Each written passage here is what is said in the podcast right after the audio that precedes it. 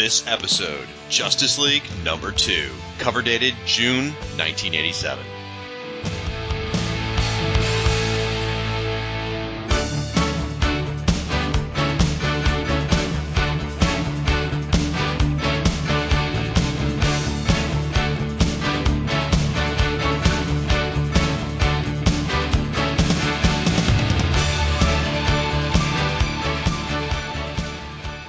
Hello, and welcome to the second episode of Justice League International, Wahaha Podcast, a proud member of the Fire and Water Podcast Network.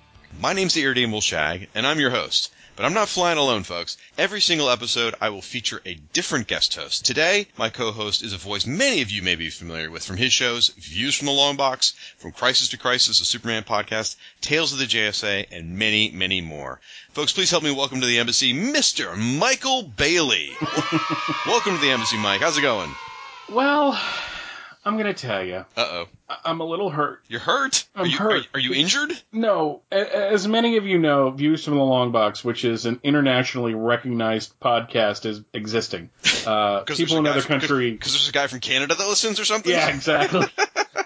There's dudes in Australia and like people in the UK that listen to the show. So I can say it's an international show that has been around for about 8.5 years now. And I've had many, many guest hosts on that show. But the very first one, the first guy that I ever had on that show was you. Handsome devil, that guy. And to be fair, our first episode never saw the light of day because I couldn't figure out the recording software. I was still a noob. I hope it's working tonight. Well, I've learned a few things since then. But I was like, hey, you're doing a new show. And you're like, hey, you want to be on the second episode? And I'm like, you know what? Okay. He probably wants Rob on the first episode because he and Rob, have been pod married for, like 5-6 years now. He is my podcasting life mate. And that's fine. And I was like, so it's got to be Rob.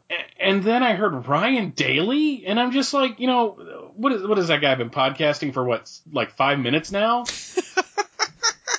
It's the blackmail, I'm telling you. He had some really bad... Yeah, but I actually have blackmail photos. Those don't count. Your wife has seen those. But your wife hasn't seen the ones my wife has. That's probably true. There is some truth in that. Well, I'm terribly sorry if you're offended. No, I'm very happy to be on the show, dude. And I hope, every podcast is potentially somebody's first podcast. So they may not know that you and I have like a 10-year history together. So us giving each other cred is like, that's like Tuesday. I've taken penicillin a number of times, but I can't get rid of you. So. No, I'm really happy to be on this show because I have gotten to listen to the first episode, and it was amazing, even with Ryan Daly. And you know what? I feel bad picking on him because he's always so nice to me, but now maybe he'll start throwing shade my way, so I'll be like part of the family. This is a great show. I can say that after listening to one episode. And I'm just it's really all happy. Downhill from here. Well, after I'm on, well, no, because you're probably going to have Chris Franklin at some point. And Rob, I'm sure, will show up. Aquaman shows up in the Justice League at some point, right? Somewhere around issue 30 was when Rob Kelly will see the light of this podcast, my friend. Well, he'll have to be like your mainstay co-host through the Justice League International years where Aquaman's a member and like hooked up with Power Girl. So that is after the Keith Giffen, J.M. DeMatteis era. Yeah, because you're not with Juergens and the Votto stuff, are you? That's right. Well, and it just that's fair to mention. If this is your first episode, which why you would start with episode 2 and not number 1, I don't know. Maybe you have a fear of commitment. Either way, the tenet of the show is to cover the Giffen, DeMatteis era of the Justice League. So we will start with issue 1, we will go through issue 60, and then we might tackle the Super Buddy stuff after that, but yeah, we will, that's what we'll be talking about. Fun fact about the Super Buddy stuff. Yeah. The JLA Classified episodes, or issues. You can read my reviews of those over at the Superman homepage, because I reviewed that title. Plug much? Yeah. I save those for the end, Michael. I'm a maverick. You can't stop me. Well, there's a few bits of news I wanted to touch on before we get rolling here, folks. I don't normally expect to cover news, honestly, on this show because we're talking about a comic that's 20 years old, or 30 years old, actually. But there's some worthwhile information. DC just announced, at least at the time of this recording, I guess pulling back the curtain, it's fair to say we're recording this in the third week of February. You guys won't hear this till April, so forgive me, this is old news, but it's new to us, and makes me a little sad. So DC has announced they're doing this new project, the DC Rebirth, and they're going to be relaunching a lot of titles. There's a lot of excitement around it, a lot of buzz. The sad part for us, folks, is that Justice League 3001 will not be part of the DC Rebirth. So Giffen and DeMatteis' wonderful series they did with Howard Porter and are now doing with Scott Collins, will not continue. So May 2016 we'll see issue number 12, and that will be the final issue, which if you look at the math on it, they did 15 issues of Justice League 3000. They did 12 issues of Justice League 3001. All told, that's 27 issues. That's actually a pretty good run. If you think about it in terms of the original JLI, by that point, they had already spun off another series, and that was pretty far into it. So 27 issues. Well, if you compare it to like a bunch of titles that started in September of 2011. Oh, yeah. That's doing pretty good. Yeah, it's doing real good. We're sad to see it go. You know, the trades are going to be coming out, so we'll be seeing more of it. And as Mark DeMatteis said on Twitter, he said, with DC, things tend to come back, so who knows? He shared another little bit of news. This is hilarious. Back on February 8th, so again, this is way in the past for you, but in honor of the JLI anniversary, they just celebrated their 29 years, which, by the way, I'm going to have to throw together some big hoopla for the 30th year. I got to figure that out. I got a year. He put out this post on his blog. Blog is jmdematteis.com. If you don't know how to spell it, just Google it. Posts all about what he claimed was the shockingly true story of how the JLI happened, and it is an absolute riot. You've got to go out there and read it. Not a word of it is true, but it is hysterical. So definitely check that out. And that's all the news I've got right now. Again, I don't know how much news we're going to have for a 30-year-old comic, so we'll have to see how that goes in the future. But before we get too much further, we really do need to thank our sponsor. Folks, this episode of the JLI Podcast is sponsored in part by InStockTrades.com. InStockTrades is your best online source for trades, hardcovers, and other collected editions, all for up to 42% off with free shipping for orders of $50 or more. And each episode of the show, we'll pick a collected edition from their library that InStockTrades has, and it'll tie in somehow to the Justice League. And we'll give it a shout-out. This time, I wanted to give a shout-out to a fantastic book, which I own myself. It's Modern Masters, Volume 10, Kevin McGuire. It's a softcover. It's put out by Tomorrow's Publishing. Mike, I think you're pretty familiar with Tomorrow's Publishing, right? Yes. Absolutely great stuff. It's basically a book celebrating the artwork of Kevin McGuire and features basically a book-length interview. And it's a lot of fun. Some of the artwork in there is absolutely gorgeous. Some of it I had never seen. Some of it's his pencils before they're inked. It covers a lot of his, obviously his Justice League work, covers a lot of the other Strike Back and several other series he's worked on, even the ones that he was developing that never got published.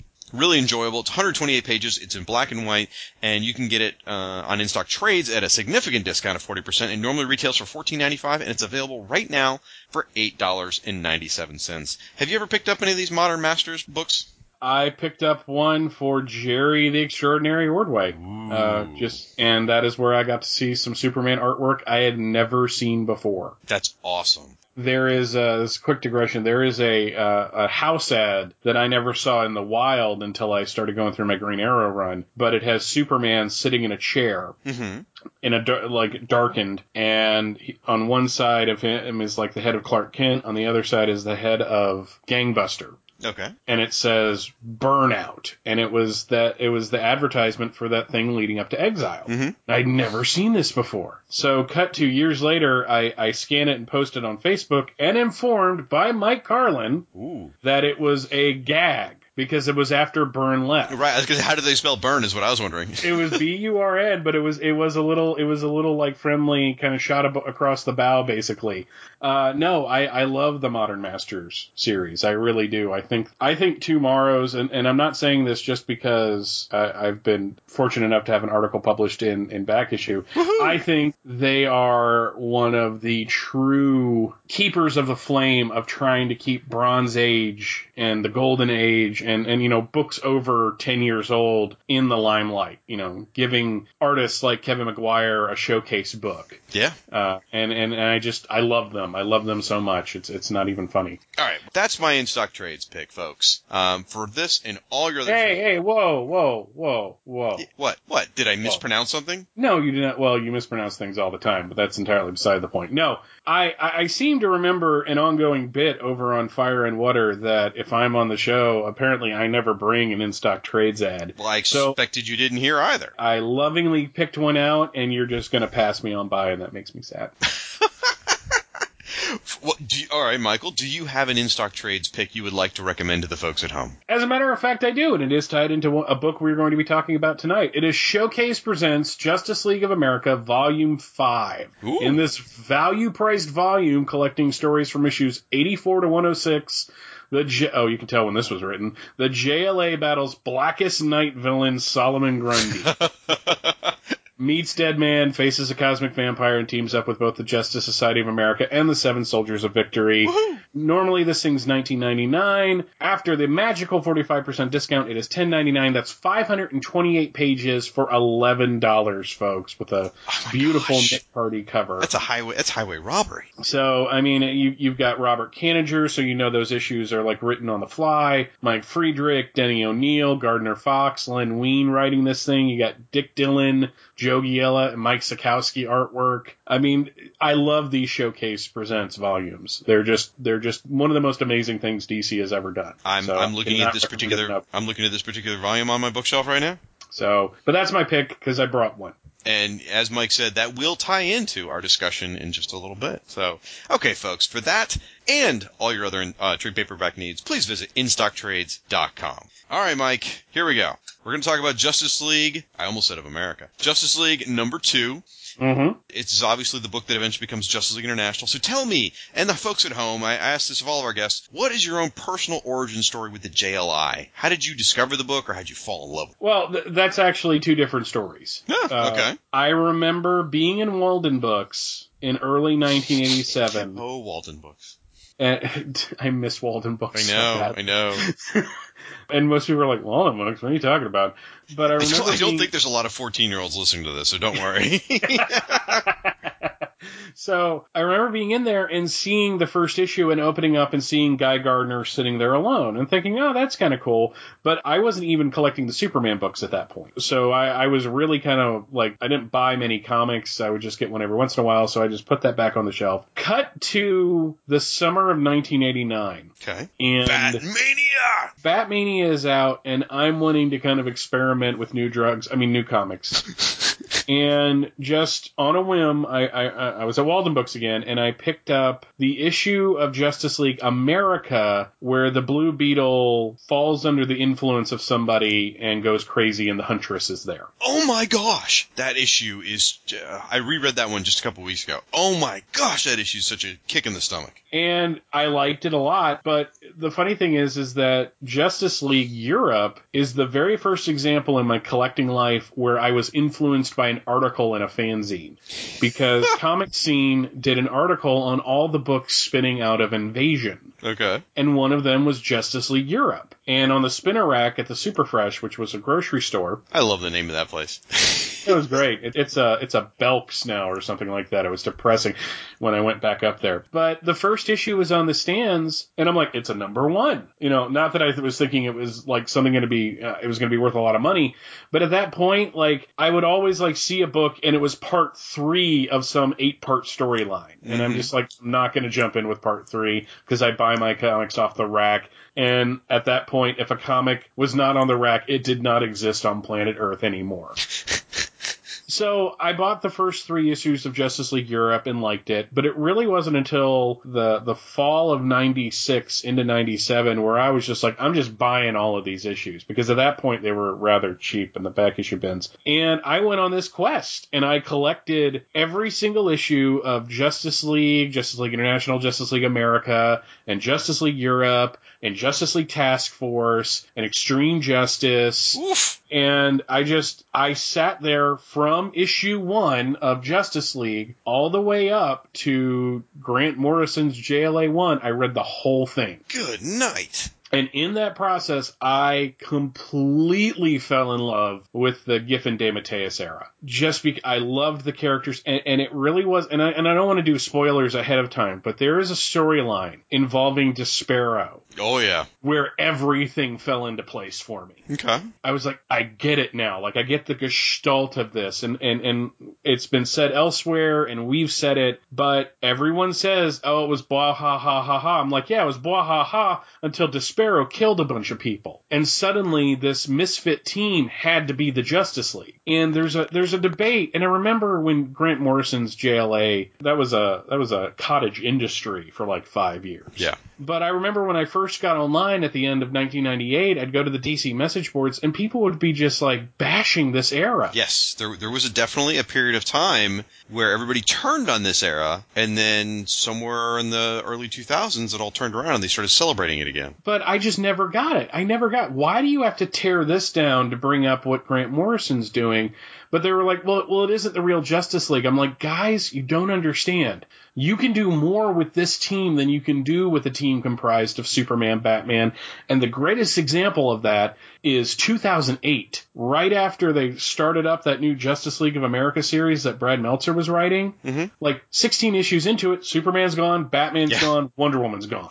That's right. Oh yeah, that was unfortunate for the writer that had to follow Brad Meltzer. And it was actually Dwayne McDuffie. I think I couldn't come up with his name for some reason. Jeez, thank you. But that's the thing, is that everyone wants the classic team, but they want it like they want something that they don't have to buy every month. They want it to be out there, but they don't want to invest in it because they don't want to have to think about the fact that this ties into other things. But when you have a team composed of Blue Beetle and Booster Gold and Fire and Ice, you can develop those characters and not have to worry if Batman's going to die and be gone and Dick Grayson's going to be Batman. Well, Fire's probably the best example of that. The changes they put her through, of where she started to where she ended, could have never happened with her having her own ongoing book. So, and it would be a discussion me and one of my first friends that I made in Georgia, Chuck, would have all the time, is that these are the characters you want to sink your teeth into because they're not tied to anything else, and therefore they're your own. You fall in love with these characters, and you worry about them, and you worry about the things that they go through. And you're invested in the Ice Guy relationship to the point in one of the reunion movies, as I'll call them. I think it was the second one that was in Justice League Classified, JLA Classified. I can't believe it's not the Justice League. There was a moment in there that I actually teared up. Oh, okay, yeah. Because it just punched me in the gut. Mm-hmm. Like, seriously, and I was just like, holy crap. And then that's when you realize you're in love with this group. It's like, I love classic, I love the Magnificent Seven. Right. I mean, we're 20 years, we're coming up on 20 years since Grant Morrison's JLA started. Oh my gosh. Yeah. Think about that for a second. And that was a great book, and that was a great team, and he did amazing things with it. But JLA is like the Punisher. It's good for 6 months worth of stories, but if you put those two together, that team together for too long, it becomes either boring or commonplace. But if you have a Justice League made up of so-called B-listers, then you have a book that has longevity because you can develop those characters. Well, there's got to be more to it than just that. You've got to have the spark that I think Giffen and DeMatteis brought, because everything you just described would also apply to Justice League Detroit. That is very true. And it didn't work, which is unfortunate. And it's nothing against the man personally, but Dan Votto's run on Justice League was not all that good. He was the one that came right after Jurgens. Oh, I know. He broke Jay's leg, if I remember correctly. I remember reading those books and just not being as emotionally invested. Yeah. So I love these characters. I love this book, and I still have all the comics. The only thing I don't have a complete run of is Justice League Quarterly. Oh, okay. Well, and I'm working on it. You got about 4 years till we start covering it, so don't worry. So who amongst the JLI characters are your favorites? Now try and narrow it down to somewhere three or less. Okay, I got three, but there's a couple combos in there. Cheater, pumpkin eater. I'm invested in the Booster Beetle friendship. Very good. I like the triangle between Ice, Fire, and Guy. What kind of triangle are you implying? I'm actually just implying that you have Fire and Ice who are friends, and one of those friends likes a guy that's not good for her, and her friend's pissed about that on a continuous basis. Okay. Because other people have other opinions on Fire and Ice. That's why I ask. But I don't care. If they're involved, fine. That's their business. Right. Like they're real people. Except that Ice is dating Guy, so it becomes a bit more... So it becomes a problem. Yeah. But my absolute favorite is the Martian Manhunter. Oh. And that is because he is... I know he was a founding member, but like after a certain period of time, he had almost nothing to do with the Justice League on a continuous basis until Justice League Detroit in the later points of that series. But with this era, he is the heart and soul of this group. He is the one that holds it together. He is the leader after Batman can't be the leader anymore. And I grew to love Martian Manhunter because of this series. And that is why when he was in the Grant Morrison book, I really liked it. And that's why I followed his ongoing series when Ostrander was writing it. And it all goes back to here. All great picks. All great books. Makes me want some Oreos, in fact. I only like Oberon because we're both short. There's a certain quality you and Oberon have in common. What, outside of being short or just that? I'm just going to leave it that as it is. Okay. And you know what? I would jump on Guy and grab him by the face. Oh, so. My gosh, that was so funny. All right, with that, we're going to move on to our next segment, folks. We're going to move on to... Monitor Duty. This is the segment where we cover other comics containing JLI characters that were on the shelves the same month as this one. So again, we're covering Justice League number 2, which was on the shelves, by the way, on March 5th, 1987. If you want to pick up a pristine copy, you know, start running at super speed and get your vibrational harmonies right so you can head back again to March 5th, 1987. Pick yourself up a fresh copy off the newsstand if you can travel back in time. If you can do it, power to you. So, other titles were on the shelves at that point. Same month in March, 1987. Mike, you want to go first? We had Batman 408, which is the... Infamous. You and I joke about this all the time. Jason Todd did not steal the Batmobile's tires. He did not abscond with the Batmobile tires. He did not pilfer them either. He boosted them. Which is the narrative. But this is not Max Allan Collins' first issue of his run on Batman, because he wrote 402 and 403 before it went into year one.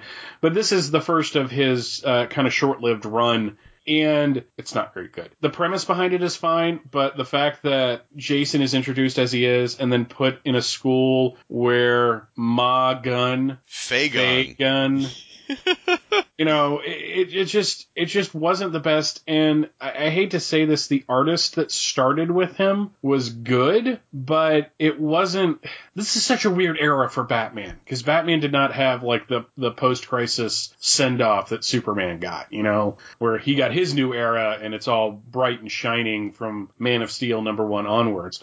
Batman's like, well, you got year one, and then you got this, and then you got that, and it's only when Alan Grant and John Wagner start writing Detective that things start, you know, gelling together. It's not a bad comic. It's in trade paperback now.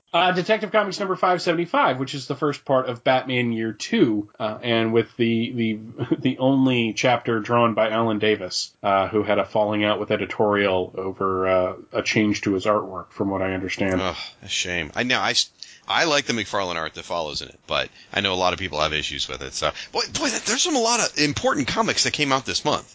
So, I mean, you know, Jason Todd boosting the Batmobile tires, which is infamous. The year two, we're going to talk about a couple others in the secondary. It's just amazing. So, all right, another title that was out on the shelves this same month, Blue Beetle number 13. And this is one of the issues featuring the new Teen Titans, where they were dealing with, I think the labels, Prometheus Unbound, that storyline. Isn't this where the dude gets, like, covered in the Promethium? Pretty much, yeah. Okay, yeah, I remember that. You also had Shazam! The New Beginning number 3, which has a beautiful Tom Mandrake cover of Shazam and Black Adam flying towards each other. I love this book. I love Tom Mandrake's art. I love the new take Roy Thomas had on it, and I'm still a little upset that it didn't develop anything beyond the 4 issues, but I really dig this miniseries. Very cool. I've never read it, so I should give it a try, I guess. I think I owned the first one, because it was tied in... Well, was it tied into Legends? Was it a Legends tie-in? It was one of the Aftermath things that came out. I was going to say, technically, if it's got a Legends banner on the top of it, I own it. So, all right, and then some future members of the team, people that will be joining fairly soon. Booster Gold was on issue number 17, featuring Hawk and Cheshire. Captain Atom number 4 was also on the shelves this month. This is one of the earlier adventures where he had those quantum jumps where he'd absorb energy and jump forward in time. One of the earliest ones of that. Hawkman number 11, featuring Darkwing, Hyathus, and Biff. So, other than my good friend Ange, I can't imagine why anyone would want to pick up that comic with that cast of characters. That's just me being a little mean, though. Darkwing Duck? That would be amazing. That's dangerous. And well, technically, this guy doesn't join the JLI for a number of years, so I probably wouldn't normally cover the monitor duty this early. It is worth mentioning Flash number 1 was on the shelves this same month. So look at that. That's a lot of important books. It really is. This is one of DC's golden ages. It really, I mean, just flat out. Yeah. Well, tell you what, folks, we're going to take a quick commercial break. We're going to play a podcast promo. And when we come back, we're going to cover Justice League number 2.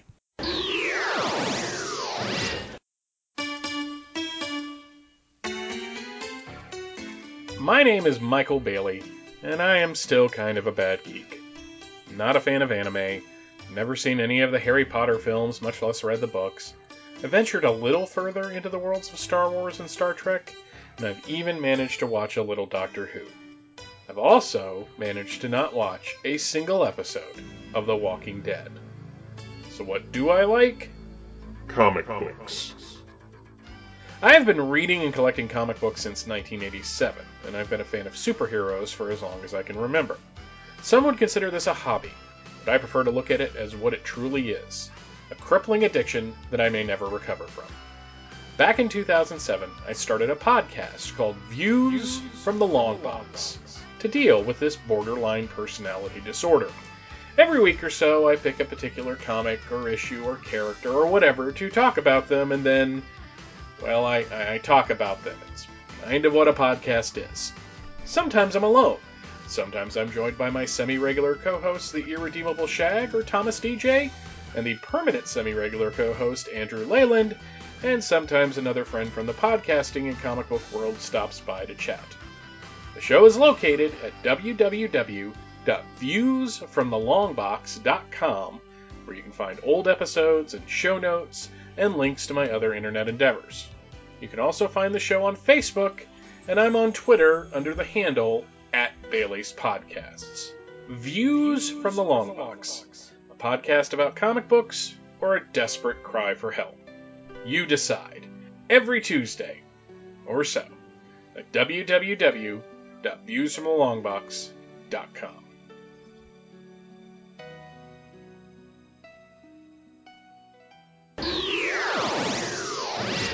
And we're back, folks, and we are here to talk about Justice League number 2 by DC Comics, cover dated June 1987, with a cover price of 75¢. That's right, 3 shiny quarters. Cover by Kev McGuire and Al Gordon. Cover depicts our Justice League heroes in the foreground: Black Canary, Batman, Green Lantern, Guy Gardner, let's just call him what he is, and Martian Manhunter being attacked by 3 strange superpowered folks. What do you think about this cover, Mike? It's not my favorite Justice League cover, but I don't hate it either. I just think one Jinda looks weird. Yeah. But that's just his design. It's not my McGuire or Gordon's fault that that's how, you know, Dick Dillon drew him back in the 60s or the early 70s. So I like it because, to me, Batman, Black Canary, Guy, and Martian Manhunter look like they are listening to the most awesome metal album ever.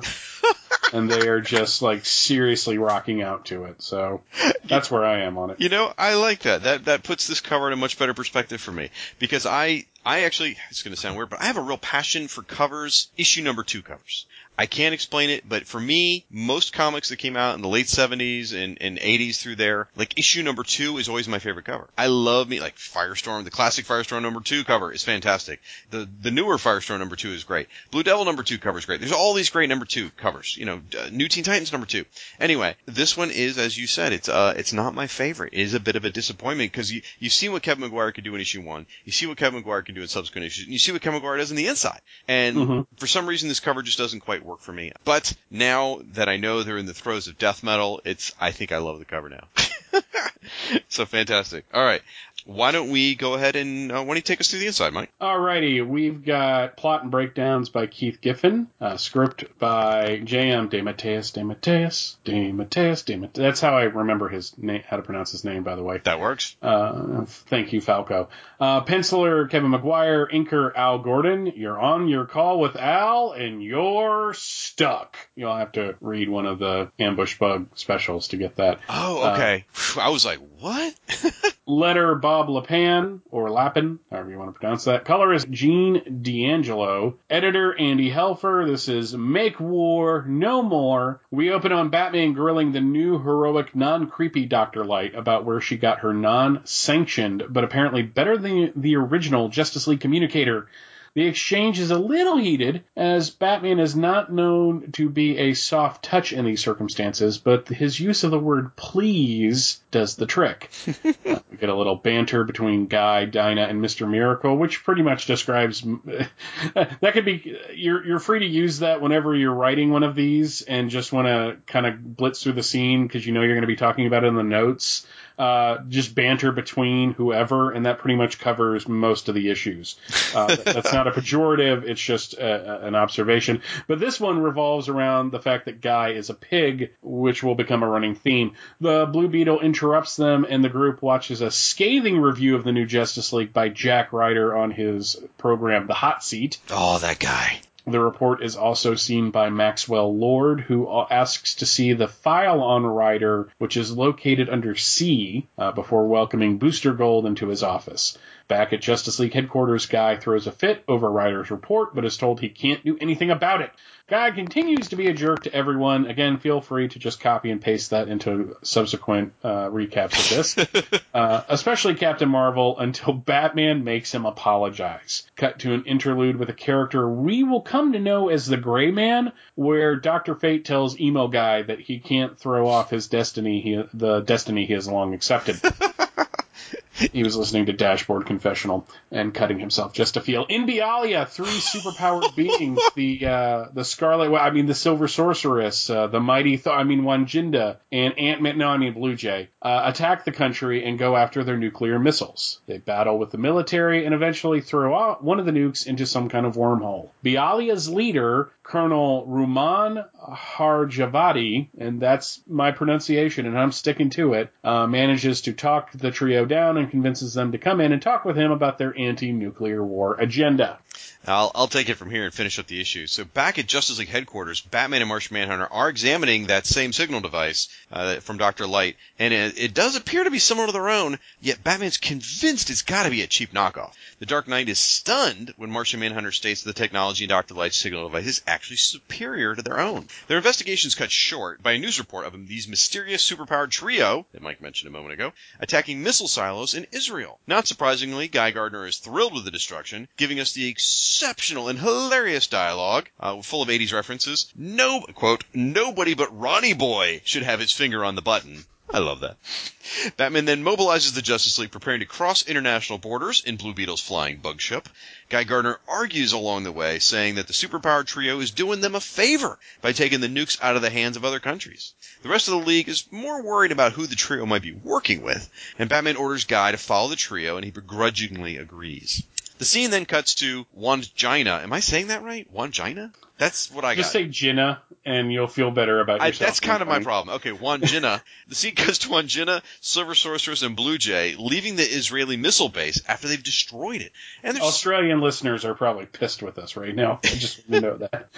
And they're saddened for the destruction that they've caused, but they made sure no one lost their lives. And they know that they're doing the right thing, and that they're ridding the world of our nuclear weapons. And their belief is that in the end, the people of Earth will thank them. And even if we don't thank them, at least we'll be alive to hate them. And then we're treated to a flashback featuring the homeworld of Wanjinna, Silver Sorceress, and Blue Jay. And it was a world much like our own, but a world where the threat of nuclear war became a reality.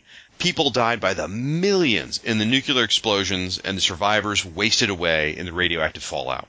The heroes of their world, these three folks we're talking about, plus another one called Captain Speed, they defeated world-conquering villains, they had fought back alien invasions, but they were powerless to help their dying planet. They used their amazing powers to try various things like cleansing rains and healing magics, and they did manage to save 1,000 people, but it's 1,000 amongst a planet of billions. And even their teammate Captain Speed eventually succumbed to the radiation poisoning, and he died. When there was no one left to help, the trio decided to leave their homeworld and seek out other planets that were on the verge of nuclear war. Their goal was to stop them from destroying themselves, as their own world had. So back in present day, Guy Gardner's flying alongside Captain Marvel, searching for the trio, and Guy continues to be incredibly rude to Captain Marvel, continually calling him Captain Whitebread, which we've seen now for a while. Suddenly, guys, Ring locates the trio, and he breaks away from the rest of the league, zooming off after the trio. He confronts them, and he is quickly struck down by Wan Jin as lightning. Guy plummets to the ground towards certain death, but he's actually rescued at the last moment by, that's right, Captain Whitebread. The rest of the league catches up as they confront the trio, and at that same moment, the bug ship receives a transmission informing them that they're in violation of Bylon airspace, and if they do not leave, they will be blown out of the sky. Now, Batman's convinced the Bylons, and I'm probably saying that wrong too, but either way, he's convinced they'll back down because, you know, this is the Justice League. And we're treated to a very suspenseful moment in this political and explosive sort of game of chicken. Who's going to back down first? And then, while it's not shown on screen or in the comic itself, we do find out that it was actually the Justice League that backed down to avoid an international incident. In the final scene, we find ourselves in Bylon with Colonel Har-Javadi, I think you're right, and the trio. The Colonel is gloating over their victory of the Justice League. Well, Wangina indicates that the Justice League earned his respect for doing what they had to do. And the manipulative Colonel then directs the trio towards their next target, a massive stockpile of nuclear weapons found in a country called Russia. Next issue, back in the USSR. All right. And then just briefly mentioned in the letters page, we get at the end there a column explaining how the new Andy Helfer wrote this one. He wrote the one in the last issue, and he wrote the one in this issue, sort of waiting for the letters to come in. And he wrote a column basically explaining how the new Justice League series came to be. It's a great column. You should seek it out. Pick up the issue. Yeah, see where he misspelled Mark Wade's name. Oh, did he really? Yeah, he spelled it W-A-D-E. Because this was still when Mark Wade was a fan press. That's right. Oh, jeez. Well, before we start talking about the issue, why don't we cover the house ads real quick? Did you have any particular favorites? Now, we're not going to necessarily cover the house ads every issue, but this is 1987, folks. This is my single favorite year at DC Comics, and we got to talk about it. So do you have a favorite ad? This is my golden age as a fan, too. So. Ah, yeah, Superman. These are your Superman years. Yeah. The Dr. Fate ad is absolutely gorgeous. Okay, Dr. Fate is one of my absolute favorite characters, hands down, not just Justice League, but period. And this is the kickoff of the 4-issue miniseries written by J.M.D. Mateus, drawn by Keith Giffen and Dave Hunt. And wow, what a miniseries it is. Changes Dr. Fate forever. So great stuff. If you haven't read it, go pick it up. And the ad's wonderful. You also have the special that teamed up Infinity Incorporated and The Outsiders, since they were on the same earth at this point. The Outsiders one was written by Mike W. Barr and drawn by Chuck Patton. I was going to say the art on this ad is really nice, and then I realized it was Chuck Patton, which explains it. Beautiful. Yeah. So anything drawn by Chuck Patton has my seal of approval. I don't remember that special being particularly memorable, as I can't tell you anything about it. I know I've read it, but I love the house ad for it. We do have the Will Robin Die Tonight. It was the first of the New Adventures of the Batman by Max Allan Collins. Chris Warner was the artist they brought on, and he only did like 2 issues. And then Dave Cockrum came on and did a couple fill-ins, basically. Not Cockrum's best work, but it was still interesting. Also, we have, and this is one that I love mainly because I got this off the stands. This is like in my primordial collecting days. Batman Annual number 11, 2 Tales of Love and Terror, Mortal Clay by Alan Moore and George Freeman, and Lovebird by Max Allan Collins, and the very first Batman artwork of Norm Breyfogle. Ah, very nice. And the Lovebird is the main story. That Alan Moore backup is where it is basically you have to read that for Mudpack to make any sense. Oh, okay. All right. Alan Moore doing Batman. Nothing wrong with that. Because that sets up where Clayface 3 is at the beginning of Mudpack. Okay. And that's a burn cover, too, isn't it? It is a burn cover. It's beautiful. Ooh, nice. Venture to the 21st century with the Centurion. Zun. All right, so for those of you who don't know what we're talking about, this has nothing to do with comic books. But there was this is for the comic book. Oh, is it really? Oh, it is? Oh, my gosh, I didn't know DC did the series. Okay. Well, I was a big fan of the cartoon. I don't know what it is. I just loved that cartoon with the way the attachments that would beam down, and it was so good. Rocky and Ace and... I love the opening credits because they tell you the whole story, you know, man and machine. Power extreme. To combat Doc Terror and his army of evil cyborgs. Let's just say that Marvel had Star Wars, G.I. Joe, and the Transformers. DC had Mask and the Centurions. Now, hold on. That is not fair. They had Star Trek as well. Thank you very much. And then they had the D&D comics. That's different. Oh, that's different? Really? It's not a cartoon. Oh, well, okay. I'll give you that. All right, fair enough. Anyway, moving on. There is Amazing Man half-page ad. Aww, he's so adorable. You gotta love it. I always love seeing the subscription ads because it depresses the crap out of you that you could get $15 a subscription for the 75-cent books for $9 a year. $9 a year for 12 comics. This is about the time I subscribed to Firestorm, actually. Yeah. I used to get Firestorm in the mail. And you have one of those ubiquitous Star Trek ads that would run around this time as well, which has a pretty boss-looking Kirk in the Enterprise on that. So. It's a fantastically drawn piece. I wish I knew who did it. It could be, well, it could be any number of people. I don't want to speculate, but that's a great Star Trek ad. Love it. I am a sucker for house ads. Yeah, me too. Especially this era of house ads, because it seemed like to be an art at this point, whereas later they wouldn't put as much effort into them. Well, let's get into the issue itself. So what did you think of the comic? I loved this comic. I really like it because it has everything. You know, you and Ryan in the first episode talked about how people say that the series didn't start gelling until around, till Moving Day, basically. Mm-hmm. And I think... the first issue did this, the second issue, and I'm sure the third, fourth, fifth, and sixth will too, kind of puts a lie to that because everything that makes this series special is here. It's just not set in stone yet because Maxwell Lord is not part of the group as of this point, so you don't have that. But right from the beginning, you have this beautiful scene between Dr. Light and Batman, where he is just grilling her, and she is just having none of it. And finally he says, please, and she finally gives him the communicator that she was holding. But this is followed by Dinah, Scott Free, and Guy having a really great little sitcom moment. Yeah, absolutely. So it's like it's all here. It really is. And the artwork is dead on. I mean, look on page 3 right after that. The close-up of Ted's face. Mm-hmm. I mean, the detail work is there. You can see the expressions on their faces. It's Kevin Maguire was already doing exceptional work by issue number 2. This early in his career. I shouldn't say that. I mean, he had exceptional work in issue 1 already. I'm sorry, but just that issue 2 was so solidly well put together. I love the Batman in the Jack Ryder's hot seat report. The little TV screen, yeah, absolutely. Yeah. Now, it's interesting. Maxwell Lord, I got a question. This is a story point, but I wonder, because I didn't read these comics when they came out, I wonder what people thought, because last issue, we were treated to the Maxwell Lord hints, and he could potentially be a bad guy manipulating everything. And here, they don't say he's meeting with Booster Gold. They say he's meeting with Mr. Gold. Mm-hmm. Makes you wonder if someone was thinking, could it be Goldface? Could it be, anyone else that's, gold-related from the DC Pantheon? I wonder what people were thinking. I'm going to say this. I can see this Maxwell Lord shooting Ted in the head. No, I'm serious. I'm not saying that as a joke or anything. This guy has a lot going on under the surface.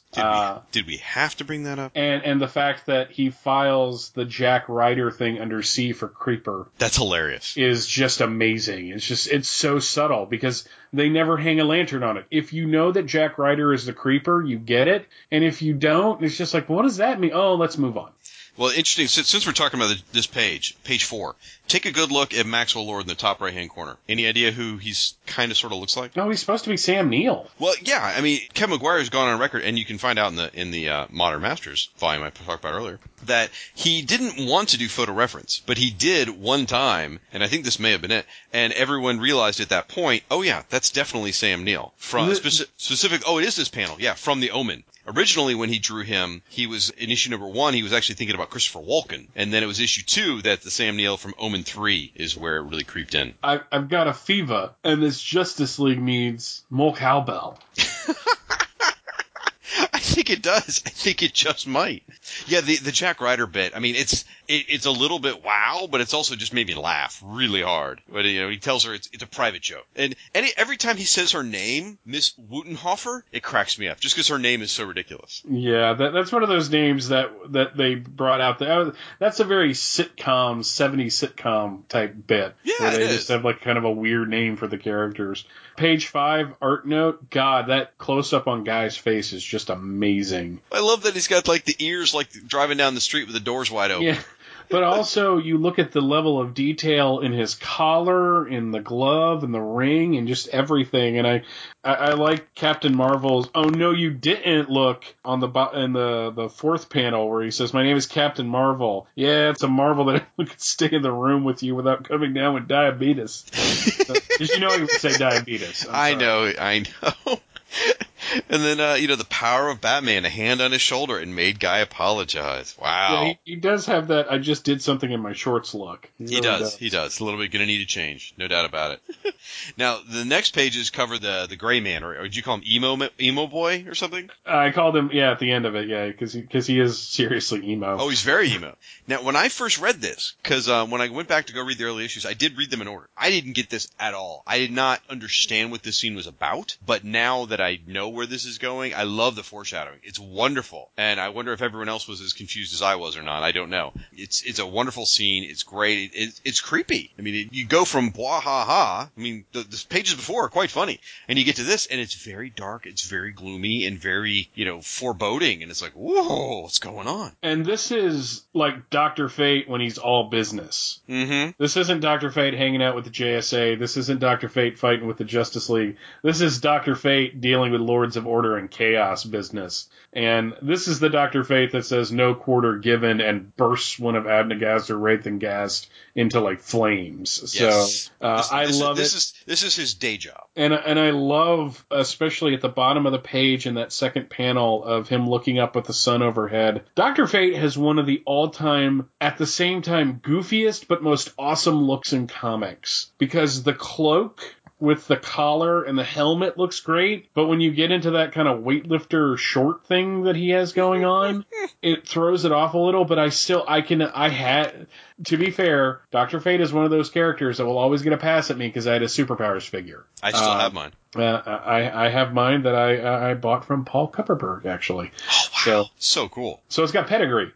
But, so somebody who wrote the superpowers comic, I have, it's awesome. But no, I just love this page because, again, everything about what this Justice League becomes is here at the beginning. You have the goofiness, and then it's just like, what's going on here? Yeah.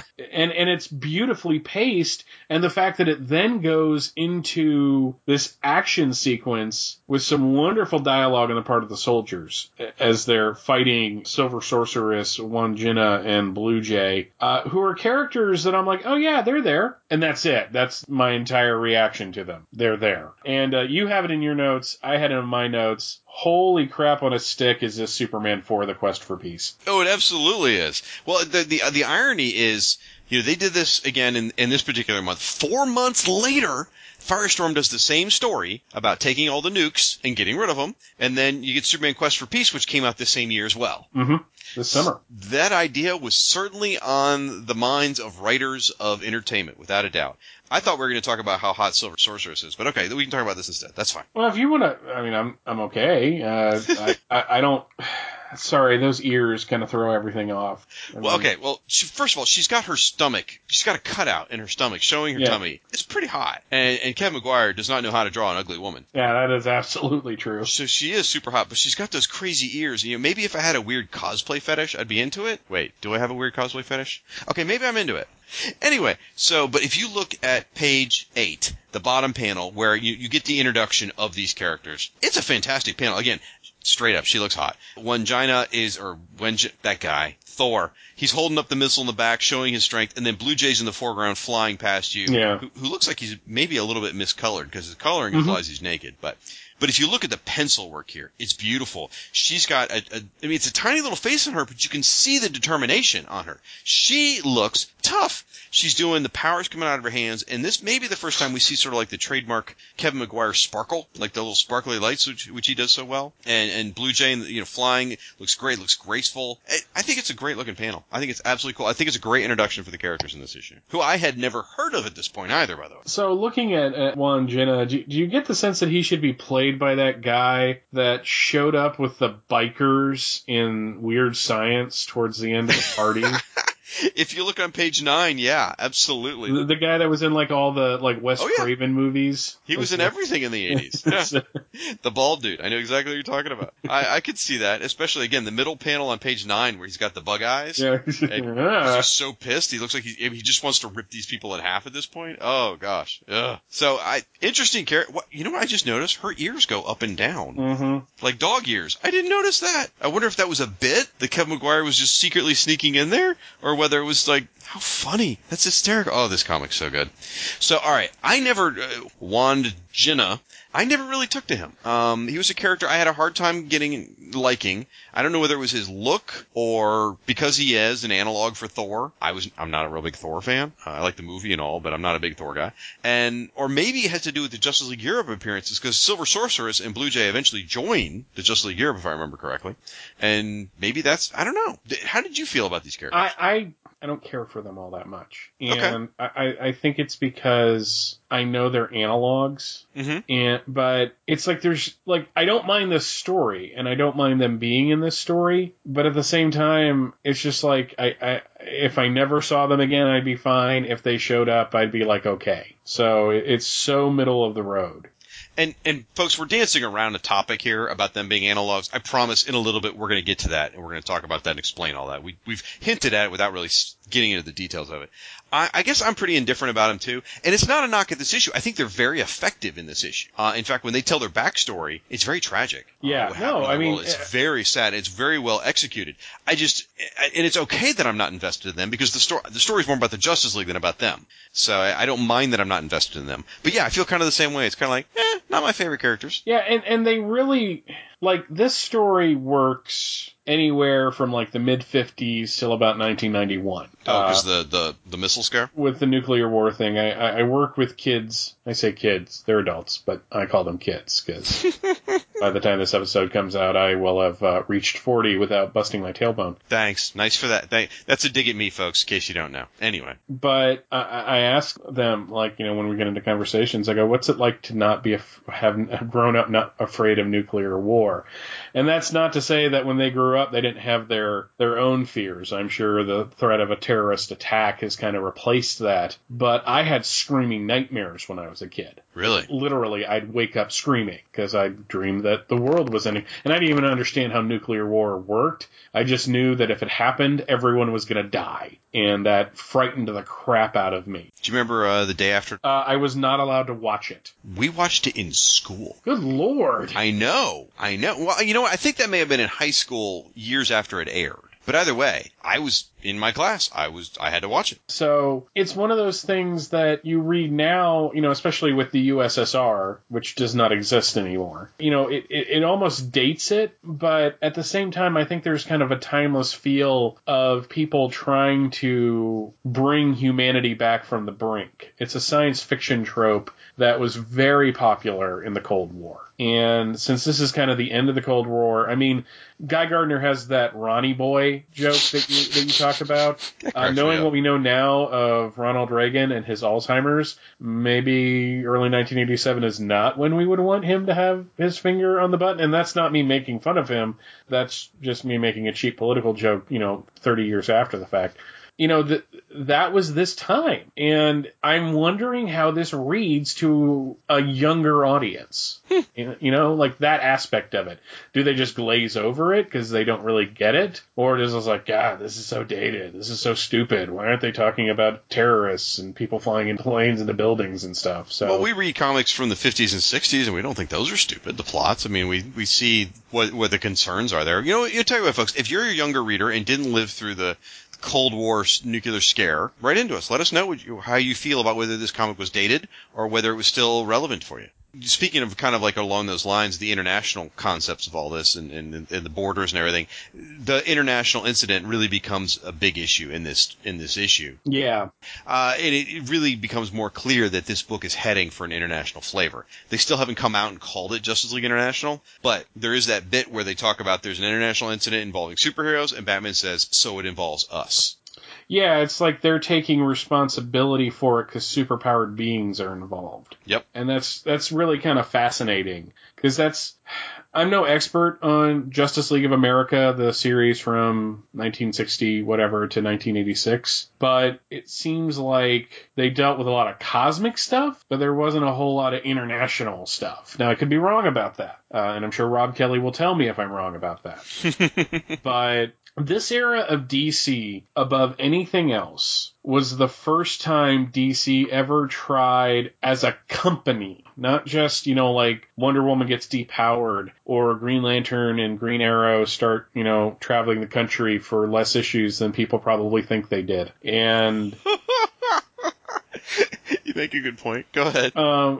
This was where they were taking all of their big high concepts and doing something different as a company. Because it's right after the crisis, so let's stretch our legs. So that's why I like these early Justice Leagues, because it's them kind of easing into the concept that it's going to be an international team of heroes, mm-hmm. and that they're going to have embassies in other countries and stuff. So how do you ease them into it? You put them on the world stage. So they're not fighting a group of terrorists or a supervillain team that's attacking Star City. Or, they're not fighting, Felix Faust or Abnegazor Rathengast or something like that. They're fighting, and they don't really do that much fighting. They're fighting against almost a concept at this point. And that's really interesting to me. And then, the fact that they chose to back down from the Biolan airspace to prevent an international incident. I can't imagine the old Justice League doing that. They'd just be like flying in there, taking care of it. And at the end of it, everyone would pat him on the back going, well, you did the right thing. Well, as we're going to discuss later, the old Justice League was just kind of weird at times. So I love Colonel Harvajati, or however you pronounce it. I know I'm screwing that up. The Bialya stuff is one of those things that ran through all of the Giffen de Matteis Justice League stories. I love seeing the beginning of that here. Like we're starting to get the sense that this country is up to no good in the neighborhood. It's almost like he's an ineffectual Dr. Doom in Latveria. I like that. And he's a funny character. His best stuff's yet to come, too. Oh, yeah. He is a hoot. Definitely watch for more from that guy. I love that character.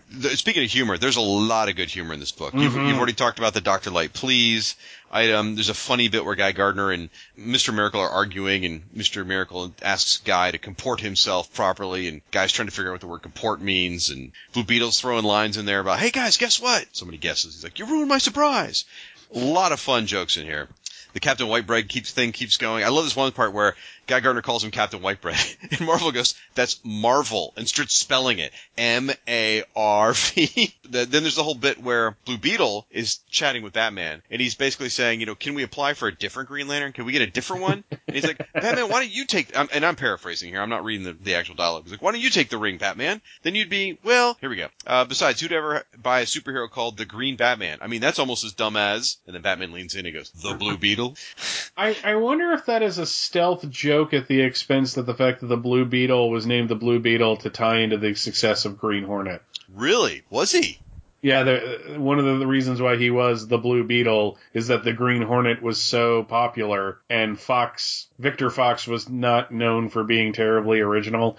Okay, this is going to sound like a shot. He's kind of the Rob Liefeld of the Golden Age. Ooh. Where he went off, created his own company, and then just created kind of like copies of everything else. That was kind of the Golden Age model. I don't think that, but knowing these guys and probably being hip to comic book history, maybe it was. I don't know. It's just where my mind went. Obviously, Keith and Mark are very steeped in DC history. They know their stuff. This issue, look how they reached back and brought into the issue. And we're going to talk about that in just a second here.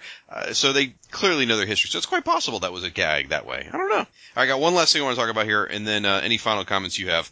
Is the coloring. I talked about one last issue, how I noticed all the superhero costumes were colored flat, meaning if someone had a green cape, the cape was green the entire way, one shade of green. There was not a transition into a dark green or a lighter green.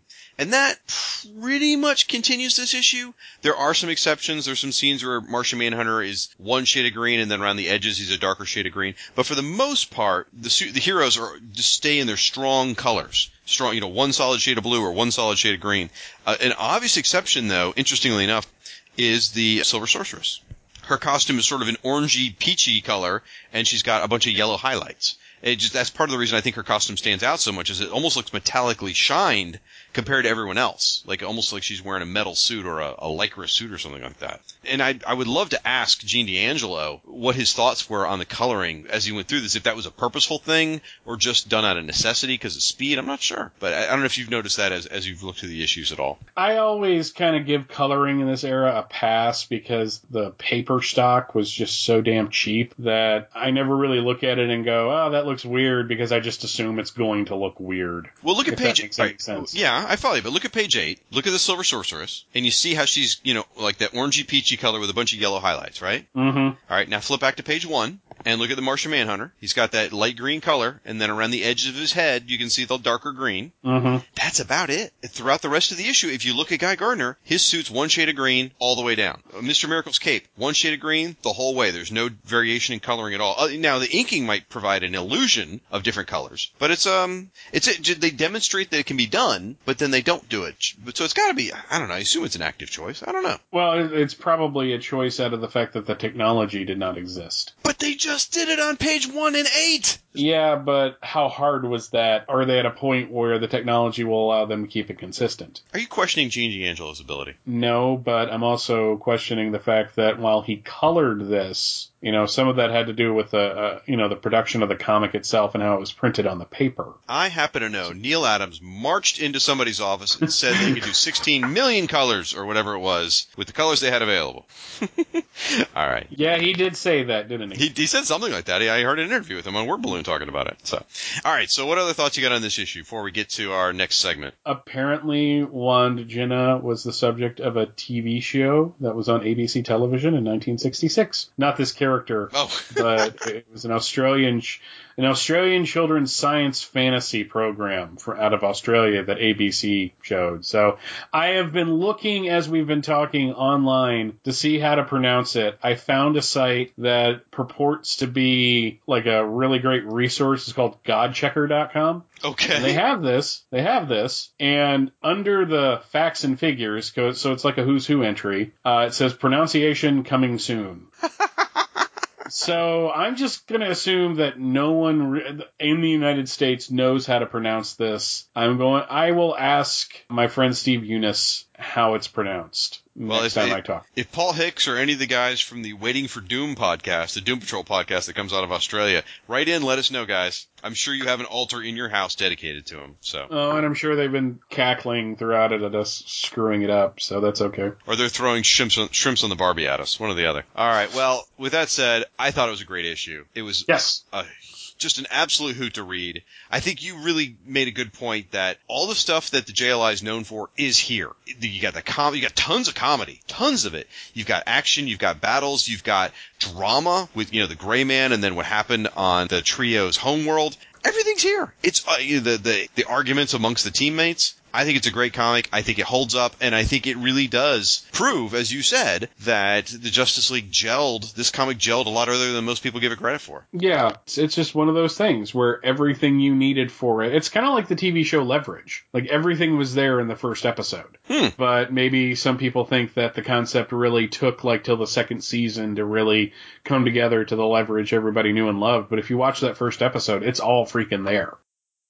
God, I love this book. I know. I love this era so much. Oh, man, you're hitting me in the feels. I'm so thrilled to be doing this show. It's such a, I'm like giddy every time I get ready. You are doing God's work, sir, or maybe Wand Jinnah's work. I'm not right. Sure. I'm doing Wand Jinnah's work.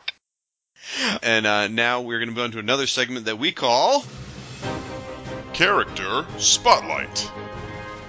And Mr. Bailey is going to guide us through a discussion on Wand Jinnah, Silver Sorceress, and Blue Jay and their relevance in history. Could you give us a little information on these folks, Mike? Well, we're going to go back to Justice League of America number 87. What? These guys didn't first appear here? No. This has it's a February 1971 cover date, so it probably came out around October, November of 1970. The cover is kind of interesting because it has Batman wearing a crown sitting on a extended seat with a bat on the back of it, because as you have mentioned on many an occasion, Bruce Wayne is all about branding. But the funny thing about the cover is that all of the faces of the Justice League members look like they were taken from other books. Okay, like that's a Murphy Anderson Superman and a Carmine Infantino Flash. Oh, that's cool. I don't know who the Atom is. I guess they just dragged some guy off the street and took a picture of him or whatever. Aww. But the majority of this story, after you get this kind of creepy page on page 4 of Superman hitting on Zatanna. I get the sense, Mike Friedrich, who wrote it, that he was in love with Zatanna. But look at that panel, that fifth panel, not counting, well, I guess counting the text panel. Superman's leaning over like, how you doing? But they get the JLA. Lois wasn't returning his calls that week, so you know. Well, we open on Hawkman and Batman getting attacked by this giant robot. We see Superman working out and having a moment that feels like it's out of the Superman comics of today, actually. And they get the JLA trouble alert, as do the other members of the Justice League. And they go, and Batman's just acting like a jerk, declaring himself eventually king. And they start fighting this giant robot. And then out of nowhere, we get this thing about another planet that was destroyed by nuclear war. And finally, on page 17 of, you know, like a 22, 23-page comic, we get the Champions of Angor, who's Jack B. Quick, changed in the issue we just read. He was a super... He was called Captain Speed in this Justice League, yeah. Super Speedster. We have Blue Jay, a normal man who's discovered how to shrink to the size of a bird and gain wings. I'm really wanting the explanation on that. Like, I get the shrinking, and I get the flying, but where do the wings come from? Well, where does Wasp get hers? We've got Silver Sorceress, who had the midriff even back in the 70s, and Wangina, coincidentally the name of an Australian Aborigine god of rain. And basically their planet destroyed themselves in a nuclear fireball, and they fight the Justice League. Now, here's the thing. After the fight, it's just kind of over. Everyone shakes hands. Green Lantern is really inappropriate with Zatanna. Yes, he on is. On that final page. Like she looks really uncomfortable, and Flash is kind of hugging on her, and like Barry, you're a married man. What is wrong with you? Well, but Adam's hugging her too. They're all hugging her, and it's Hal's questionable placement of his hands is the issue there. But then again, it's Hal, so it's not that questionable, is it? So really, there's nothing to these characters in the story. There really isn't. I mean, they're like there because here's the thing, folks. We've been dancing around it. They're the Avengers. It's very, Thor, very, very, very. Purposefully. Yes. It's Thor, Ant-Man, Quicksilver, and Scarlet Witch. So it's like they didn't have a Captain America, but this is almost Captain America's kooky quartet. At the same time, the same month, Avengers 85 came out, and the Avengers go up against the Squadron Sinister. And who were they? They were Hyperion and Power Princess and Nighthawk, and they were the Justice League. Now, it wasn't the Squadron Sinister's first appearance. That was Avengers number 69. But I remember reading that at one point there was this stealth crossover between JLA and the Avengers. And this isn't the last time they would do this. They had, in the Freedom Fighters comic, they had the Crusaders, who were kind of like the Invaders, but in DC. Mm. And the Invaders had a similar team. So there was a Namor Aquaman crossover like that, too. Mm-hmm, yeah, where the same thing happened in both books because it's taking place in the same place.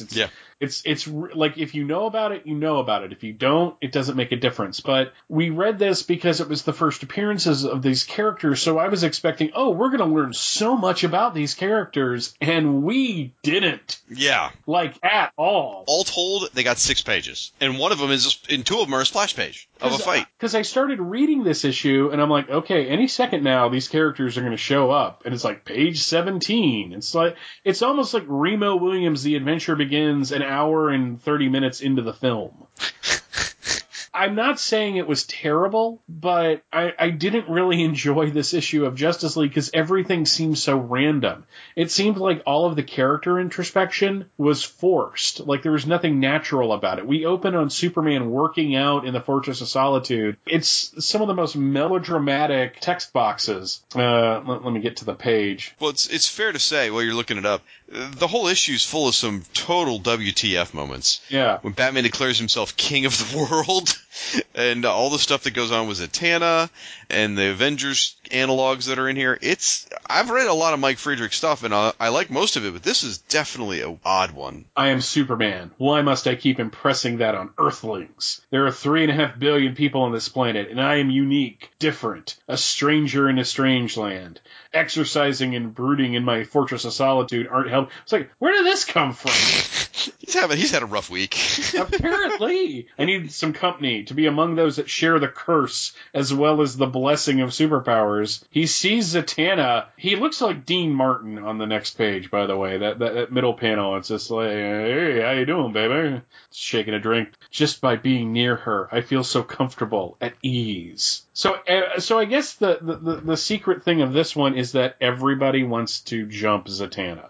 I'm in that club. Anyway, let's talk about their Wangina instead.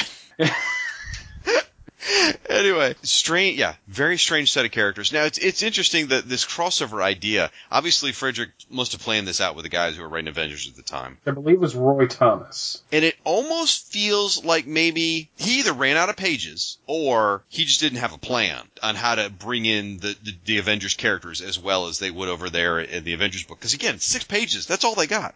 And if you step back from this and you think about this, okay, this is what you said, 1971, right? Mm-hmm. Here we sit 45 years later, whatever. Squadron Sinister, a.k.a. Squadron Supreme, they have a monthly book on the shelves this month. Which is actually really good. The Champions of, what is it, Agnor? I forgot what they're called. Angor. Champions of Agnor, surprisingly, don't have their own monthly book. So I think it just goes to show the development that went into the characters. Well, that and the fact that Mark Gruenwald wrote that 12-issue limited series of Squadron Supreme. So good. And then J. Michael Straczynski wrote the awesome Supreme Power.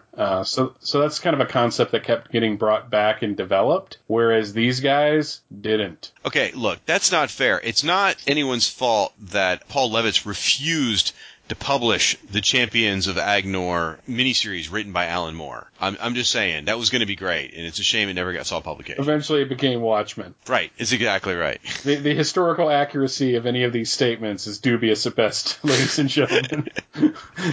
All right, well, I looking at this, the source material, and then reading Justice League #2, the characters that both you and I were not necessarily invested in, I sort of understand why we didn't get invested in them, but I will say I think they were used to better effect in Justice League #2, probably. Well, they actually develop the characters. They do something besides just show up, fight the Justice League, and then Blue Jay comes onto Zatanna.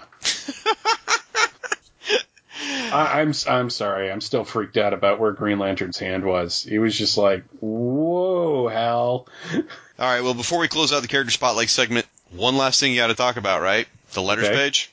Oh, yes. We have letters in this issue from Marty Pasco, which isn't a big surprise, but also from one of the best Batman writers ever, Alan Brennert. Has a very entertaining letter in this issue, yes. By the way. It's a little short story. I kind of like it. And I'm going to mention that you can pre-order it on Amazon, folks, and it will be available through in-stock trade. So if you want to wait till July and order it through there, you'll support the Fire and Water network. But Alan Brennert's Batman collection is coming out. I cannot recommend that enough. Very cool. Yeah, I was stunned to see those letters in there. I just was bowled over by that. I love going through old letters pages and either running across someone famous or finding people you know, which is crazy to find people you know in a letters page. But it happens. Like I found you.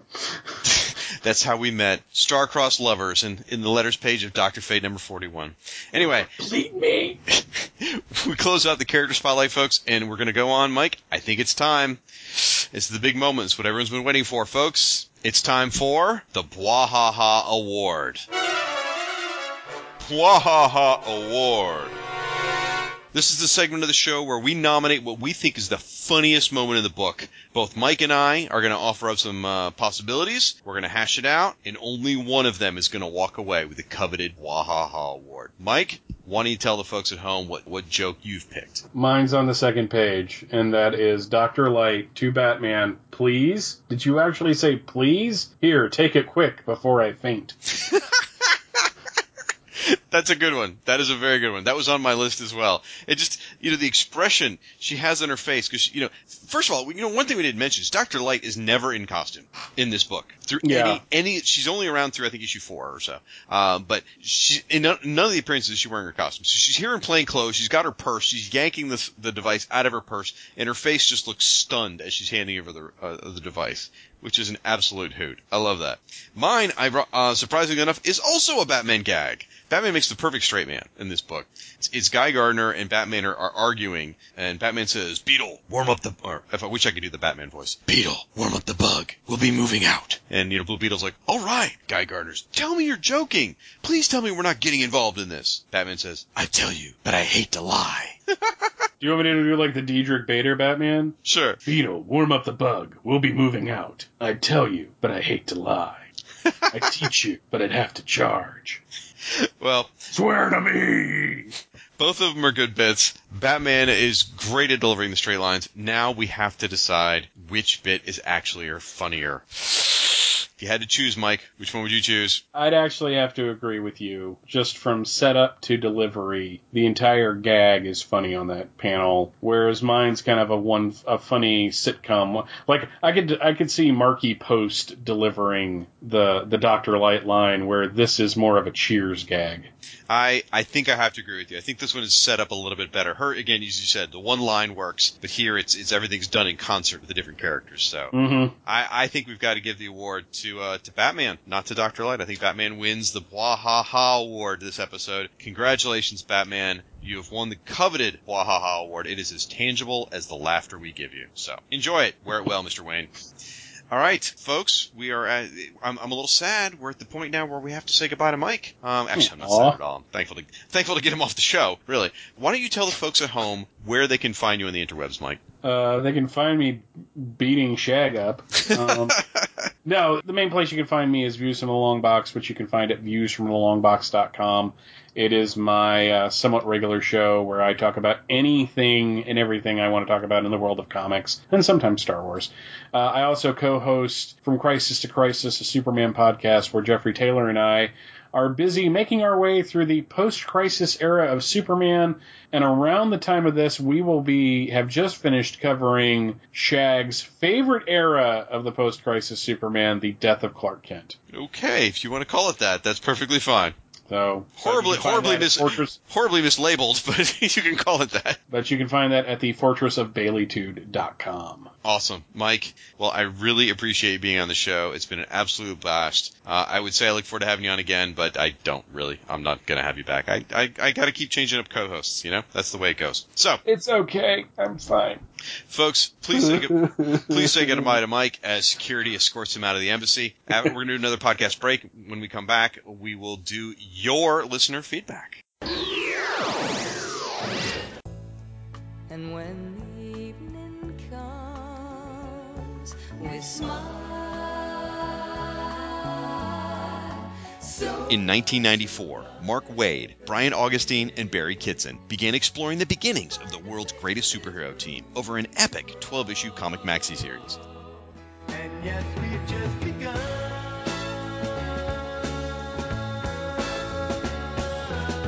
That team was the Justice League of America, and that comic was JLA Year One. In 2016, 8 podcasts will come together to cover this series in a single month. That month is JL May.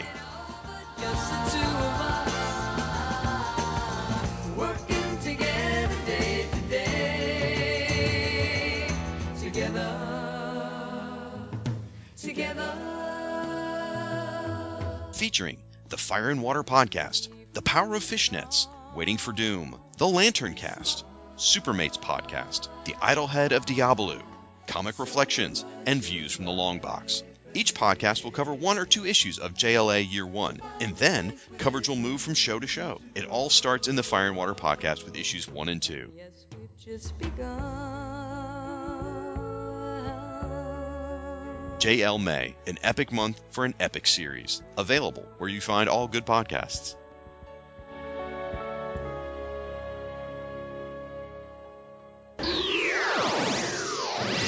All right, folks, we're back from break. Now, the promo you just heard for J.L. May is a podcast crossover we're putting together. We think it's going to be a lot of fun. Just want to say thanks to the folks over at the Waiting for Doom podcast and our friend Dr. Ange. That was their brainchild for us to cover JLA Year One. Really looking forward to that all through the month of May. Now, pulling back the curtain just a little bit, everything you've heard so far in this episode was recorded a couple of months ago. The segment you're hearing right now is being recorded the week the episode's going to be released. And folks, I am sick. I am sick as a dog. So my voice probably sounds a little bit different than it did just in the segment before this. Sorry about that, but I promise it's still me. Couple of quick items before we get rolling on your feedback. If you need more Justice League International in your life, and really, who doesn't? You should be listening to Ryan Daly's Secret Origins podcast. Now, Ryan Daly is the guy who was with me in episode 1 of this show, and his Secret Origins podcast can be found as out on iTunes and all the various podcatchers as Secret Origins Podcast or as part of the Fire and Water Podcast Network. On episodes 33, 34, and 35 of his show, he's covering those issues of Secret Origins that featured the JLI characters. So check those out. Really great listens, lots of fun. Ryan and lots of guests covering those. I'm not on any of those episodes, oddly enough. I mean, I had Ryan on my JLI show. You think perhaps he would have invited me for his Secret Origins show, but I guess we're not those kinds of friends. Who knew? If you need even more Justice League in your life, our buddy Mike Peacock is soon going to be launching a new podcast dedicated to the classic Justice League of America. That series is going to be called Justice's First Dawn. It's not out yet, but he'll be covering the classic JLA run, and he'll be using his JLA teleporter to cover randomized issues coverage. So he'll be covering different arcs. He'll be jumping around from maybe the early days. Maybe he'll cover some Mike Sikowski, maybe cover some JLA JSA crossovers, some satellite art, whatever he happens to be in the mood for. So, again, keep your eyes out for Justice's First Dawn. All right, folks, that's going to wrap up those quick items I wanted to cover. Now, we're going to move on to your listener feedback for the first episode of JLI Bwahaha Podcast in a segment I just had to call Justice Log. And the first piece of feedback we're going to cover is from someone named, let me see if I can read this right, J.M. DeMatteis? Seriously? Yeah, that's right. Mr. DeMatteis was kind enough to give the show a listen. Sincerely appreciate that. Thank you, Mark. And over on Twitter, Mark wrote, fun podcast. By the way, I wasn't the one asking Helfer to let him write JLA. That was Giffen. If you read that somewhere, it was inaccurate. There was an article some years ago that attributed Giffen's quote to me. That's where the confusion arose. Well, thank you, Mark, for clarifying that. Yes, I must have read that article, or I just made a mistake and misattributed that. I had said on the podcast that Mark had been bothering Helfer to write, as well as Giffen. So it turns out just Giffen was the one pestering poor Andy Helfer. So Mark's off the hook. Looks like Giffen's really just, the obnoxious, bothersome one. Just kidding. No offense, Mr. Giffen. Also, earlier in this episode, we talked about how Justice League 3001 had been canceled. However, I've got some good news. There is a new comic coming out from DC Comics. It is scheduled to be released May 25th, 2016. It is called Scooby Apocalypse #1. And it is a Scooby-Doo themed series. It is scripted by J.M. DeMatteis and Keith Giffen. Story by Keith Giffen and Jim Lee with art by Howard Porter. Woohoo! So how's that? It has to do with those meddling kids, Fred, Daphne, Velma, Shaggy, and their dog Scooby-Doo. They, let's see, I'll read the description here. Get more ghost debunking than they bargained for when faced with a fundamental change in their world. The apocalypse has happened. Old rules about logic no longer apply. The creatures of the night are among us, and the crew of the magical mystery machine has to fight to survive, because in the apocalyptic Badlands in the near future, the horrors are real. So be sure to check that out, folks. Coming from DC Comics in May. Support the creators of JLI, J.M. DeMatteis and Keith Giffen. All right, more of your feedback. Folks, I'm going to talk about iTunes reviews first. Please, if you get a chance, go out to iTunes, look for Justice League International Bwahaha Podcast, and if you don't mind, please leave us an iTunes review. We've only got a handful right now, and those iTunes reviews are so helpful for people to find the show. I'm going to read the ones that we have so far. Thank you to these folks. They're very, very useful for the show. PK Gamecock wrote in, about time. And he actually wrote this before the first episode came out. He wrote, I know this hasn't officially gone live yet, but I love the Justice League run so much, and Shag always does a killer job. Well, thank you, PK. I appreciate that. It's very kind of you to say. Geekarino wrote, fantastic. Wonderful podcast about a hilarious Justice League. Lots of fun. Grab your Oreos and enjoy. Really appreciate that, Geekarino.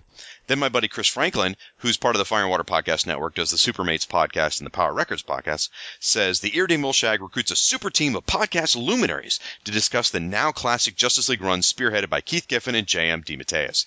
Each episode covers an issue of the comic and also features character profiles and discussion on DC's other comics out the same month. If you ever thought the idea of superheroes was even the slightest bit funny, you owe it to yourself yourself to give this show a listen. You're sure to bwahaha a bit yourself. Thanks, Chris. Appreciate that. Then Gene Hendricks wrote, by the way, Gene Hendricks is from the Hammer podcast, the Legends of Superheroes podcast, and the Two True Freaks Network. He wrote, "This is my Justice League. Having gotten into DC Comics post-crisis, this is the Justice League I think of first. No, it's not the greatest version or the most powerful, but it's consistently the most enjoyable. The whole workplace comedy concept was really fresh back when it started, and it was a great counterpoint to the darkening of characters like Batman. Shag does a great job going over everything and bringing me right back to reading these off the stands." Thanks, Gene. Much appreciated. And then lastly, got a comment from Jerusalem Jack. He says, "Love this league. I've wanted someone to do a podcast about this version of the league for so long. Now I hope it hasn't disappeared. Please tell me that a new episode is not far from coming out. Shag is great and I want more. Keep the bwahahas coming." Well, Jack, as you can see, here's episode number 2. It's going to be a monthly show, so it'll come out probably in the third week of each month. All right, with the iTunes reviews out of the way, now I'm going to touch on comments that we either received on our website, which is fireandwaterpodcast.com, where you can also leave comments and interact with everyone, emails we got, stuff on social media. Folks, I compile all the feedback for these types of shows. What I do is I take all the comments from our website and all the emails, iTunes, everything, like I just said, and I put it in one Google Doc so that I can sort of go through it and figure out what I want to read. And let me tell you guys are amazing. The support you have come out and given for this show in just one episode, it warms my heart, it blows me away, and quite honestly, I'm humbled. And that doesn't happen very often, me being humbled, that is. Altogether, it's 19 pages of feedback. Oh my gosh! So, obviously I can't cover that, all of that at least right now, because that would be longer than the main show itself. So what I'm going to do is I'm going to pull bits and pieces of each comment, at least give a shout out to each person that did something for us here, and we'll just blow through this as quick as possible. If I've somehow missed you, if you left a comment and I missed it, I apologize. Please shoot me an email, let me know. Say, hey, Shag, you slacker, you missed it, because, you know, I'm not perfect. I'm pretty close, but I'm not perfect. So first, we heard from Michelle Fief, who's actually a comics professional. Michelle wrote in, "Congratulations on a strong debut." And now I'm going to pull from his comments. I'm not going to read every word he wrote, so I'm just going to pull bits and pieces. He says, "I believe Maguire was also slated to draw the Silver Surfer series at the same time as Justice League. After drawing the first issue of Justice League, he quickly reconsidered and bowed out." You know what, Michelle? You're absolutely right. I forgot to mention that. That is Kevin Maguire's talked about that on a couple different occasions. Yes, he was going to draw a Silver Surfer, so interesting. And anyway, Michelle goes on to say, "Also, we all remember Grant Morrison's JLA launch in 96, right? It was noted by a reviewer at the time, or maybe by Grant himself, that the art direction on that JLA cover, drawn by Howard Porter, tried to be the exact opposite of Kevin Maguire's, whose camera angle looked down on the heroes, casting them in the too human, sort of down-to-earth light. JLA, on the other hand, made the readers look up at the heroes in their oh-so-magnificent splendor, which makes sense considering they wanted to get away from anything humorous." I never thought about the contrast of that. You're right. Kevin Maguire's, you're looking down. Howard Porter's, you're looking up at the heroes. And then Michelle goes on to say, "And you tell me, how many times has Porter's cover been swiped?" Very good point. So, gives you something to think about, folks. Then Drew Bear wrote in to say, "Love the podcast. It absolutely exceeded my expectations. I just have one correction. I believe Terry Austin also did the inks on issue number 6. Huh. Okay, I had said on the episode that Terry Austin only inked issue 1 and the final issue of the DeMatteis Giffen Maguire run. So thank you, Drew. So Drew says it was also issue 6. Thank you for the correction. I appreciate that. And then Michelle Fief came back and said, "Actually, issue 6 says Austin on the cover, but it was Al Gordon who credited inside." Huh. Thank you, Michelle, for that correction. Now I retract my correction to Drew and call Drew a dirty, lying bastard. So up next is Bradley Null, and Bradley says, "I can see now that a lot of what I would go on to love about non-superhero comics comes from this series. That is the weird thing about this series. It's always an excellent comic, but not always a good superhero story." And he also goes on then to talk about how much he loved the Detroit League. So always happy to find another Justice League Detroit fan. Joe X wrote in to say, "You guys are criticizing the pre-computer coloring for not being up to modern-day standards. DC didn't even start experimenting with computer coloring until 1989. You know what, Joe? That may have been my fault. I was not criticizing the coloring. I was just trying to make an observation about some choices I felt the colorist had made for doing one solid color on a particular outfit versus transitioning colors, because that was possible back then, the transitioning color. So if it came off as criticizing, that's my bad. So sorry about that." And then Joe goes on to point out that this issue, being Justice League number 1, was nominated for an Eisner Award for Best Single Issue. Wow. All right. Fantastic. Then heard from Dan Budnick. He says, 1985 and 1986 were my super huge years for collecting comics. Who's Who and Doctor Who are my favorites. But aside from those, I was all about Ambush Bug. And when I thought of Ambush Bug, the name that resonated in my 12-year-old mind was Giffen. Then he goes on a little later to say, I do like Batman in this. 2 nights ago, I rewatched Batman Returns, which I do about twice a year. I can't see this Batman caring about the bureaucracy of the Justice League, but I love these DC characters because they bend and move and reform to fill 100 different places, all sorts of different functions, and they're all fun. The JLI Batman seems to be fulfilling obligations to the former Justice League, and that's something to admire. Well, thanks, Dan. I appreciate your comments. You had me when you mentioned Doctor Who, and then you lost me when you mentioned Batman Returns. Moving on, Jeff Nettleton said, about the Talking Heads on TV exposition. That's something Ryan and I talked about last episode. He says, Howard Chaykin was doing that in American Flag before Frank Miller drew that in Dark Knight Returns. Michelle Fief then came in and said, Miller did the TV screen as panels way back in Daredevil 169 in 1980. American Flag was 1983. So then Miller, Chaykin, and Simonson were studio mates for a bit, though, and I'm sure a lot of other ideas and approaches were shared during that time. Jeff continued the conversation saying, if we keep going, we'll find examples of all kinds of art, just different ways of presenting the TV footage. So they were both extrapolating on past techniques. So I guess bottom line, wrapping that up, and this is Shaq, I don't think we're going to figure out where the TV technique started, but clearly it has a long, long history. Jeff Nettleton continued to write in and wrote what appears to be maybe an encyclopedia of comments, which is always appreciated. Jeff's very, very thorough in his feedback, and it's really, really appreciated. And I'm not just saying that like 3 times to be nice. I probably mean it, Jeff. So Jeff goes on to talk about the Legends miniseries and how much he enjoyed that. And then he says, then in the solicitation for Justice League with the iconic Maguire cover came about. This was intriguing. The book captured my attention from the start. As you said, it's not pure comedy at the start. The first few issues are pretty much adventure with some witty dialogue and some great facial expressions. That was another element that captured my attention. I had been sampling the independent comic world, and this seemed to fit more in that aesthetic than it did in the traditional DC. I was hooked, and as the comedy increased, I stayed. And he said character studies became more of the top draws rather than big action stories, though there was plenty of those too. Again, much of that had to do with the influence of the independent comics. He also wanted to comment on the Guy Gardner versus Black Canary thing. We were wondering when they had first met. And he says, don't forget that Guy resurfaced in the Green Lantern, Green Arrow stories, so Canary knew him from long ago. Interesting. Chris Franklin, who I mentioned earlier, he says, also, not sure you knew this, but James Tucker and the folks behind Batman the Brave and the Bold were angling to have Batman Brave and the Bold picked up as a Justice League International animated series. That's why the team features so heavily in those later episodes. Too bad Cartoon Network didn't give them the green light. Then we heard from Rob Kelly, who is, quite frankly, my podcasting life partner from the Fire and Water podcast, the Who's Who podcast. He does his own Power Records podcast, the Film and Water podcast, the Pod Dylan podcast. The guy, that's all he does is talking on a microphone. It's crazy. It says, great job, fellas. A good start to the show.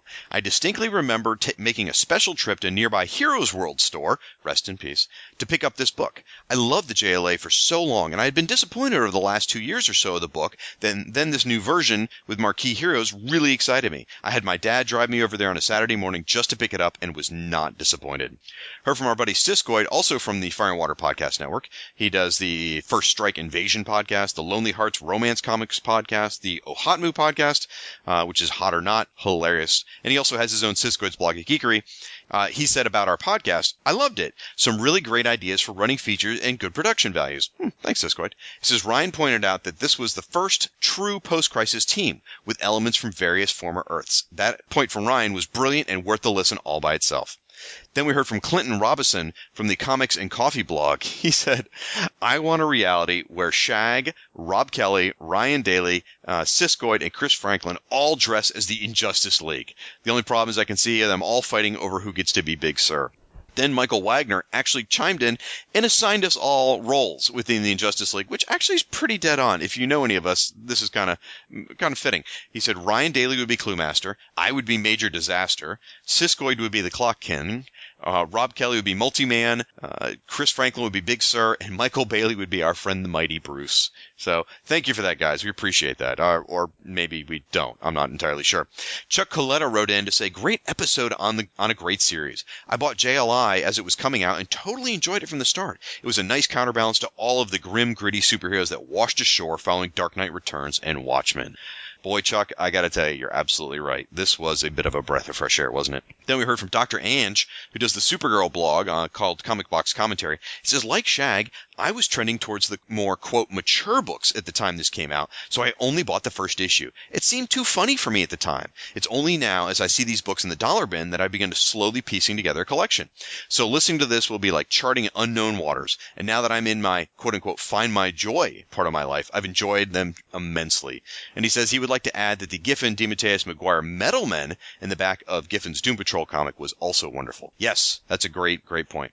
Heard from my buddy Buck Rowlett. He goes, when this comic came out, I was a year old. I had never read this series, so I'm going to read along with the show and buy my issues on the Comixology app. There we go. Look at that. A new reader checking out the podcast and checking out the comic at the same time. I am very much interested in hearing Buck's feedback as he goes through and reading it.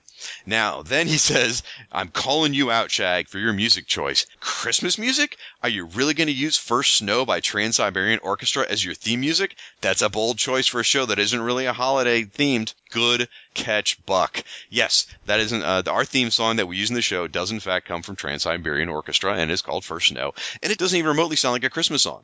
It sounds like a superhero theme from the 80s. I was directed to that by Michael Bailey. He suggested it. He gave me a couple different choices. I said, Mike's great at orchestrating and putting sound music to his podcast. And so I asked for his help. He gave me a couple suggestions, and I fell in love with this one. So that's where it came from. And shh, don't tell anybody that it's actually Christmas music. Says, Guy Gardner is not likable in this era. I don't find any redeeming qualities to him until much later. I'm a huge Green Lantern fan, but I would go back and change Guy during this time. In the JLI, he's less of a douche than in the Green Lantern books, but he's still pretty annoying. I do know that he's part of some of the better jokes of the series, and I hope I will find him less irritating during these issues. Buck, you're probably not going to find Guy to be less irritating. However, I think you will begin to love him as someone that you love to hate. So let's put it that way. Heard from our buddy Jimmy McGlinchey. He says, my secret origin is slightly different in that being from he's from the south of Ireland. There were no comic books around at the time, and in 1989, with the Batman movie out, there was a UK monthly reprint comic being sold on the newsagents, which reprinted the classic Wagner, Grant, and Breyfogle run, which I devoured instantly. A Superman monthly reprint book soon followed, which reprinted the Byrne run. I was not going to get that, but then I saw there was another comic reprinted with that featuring Batman called the Justice League.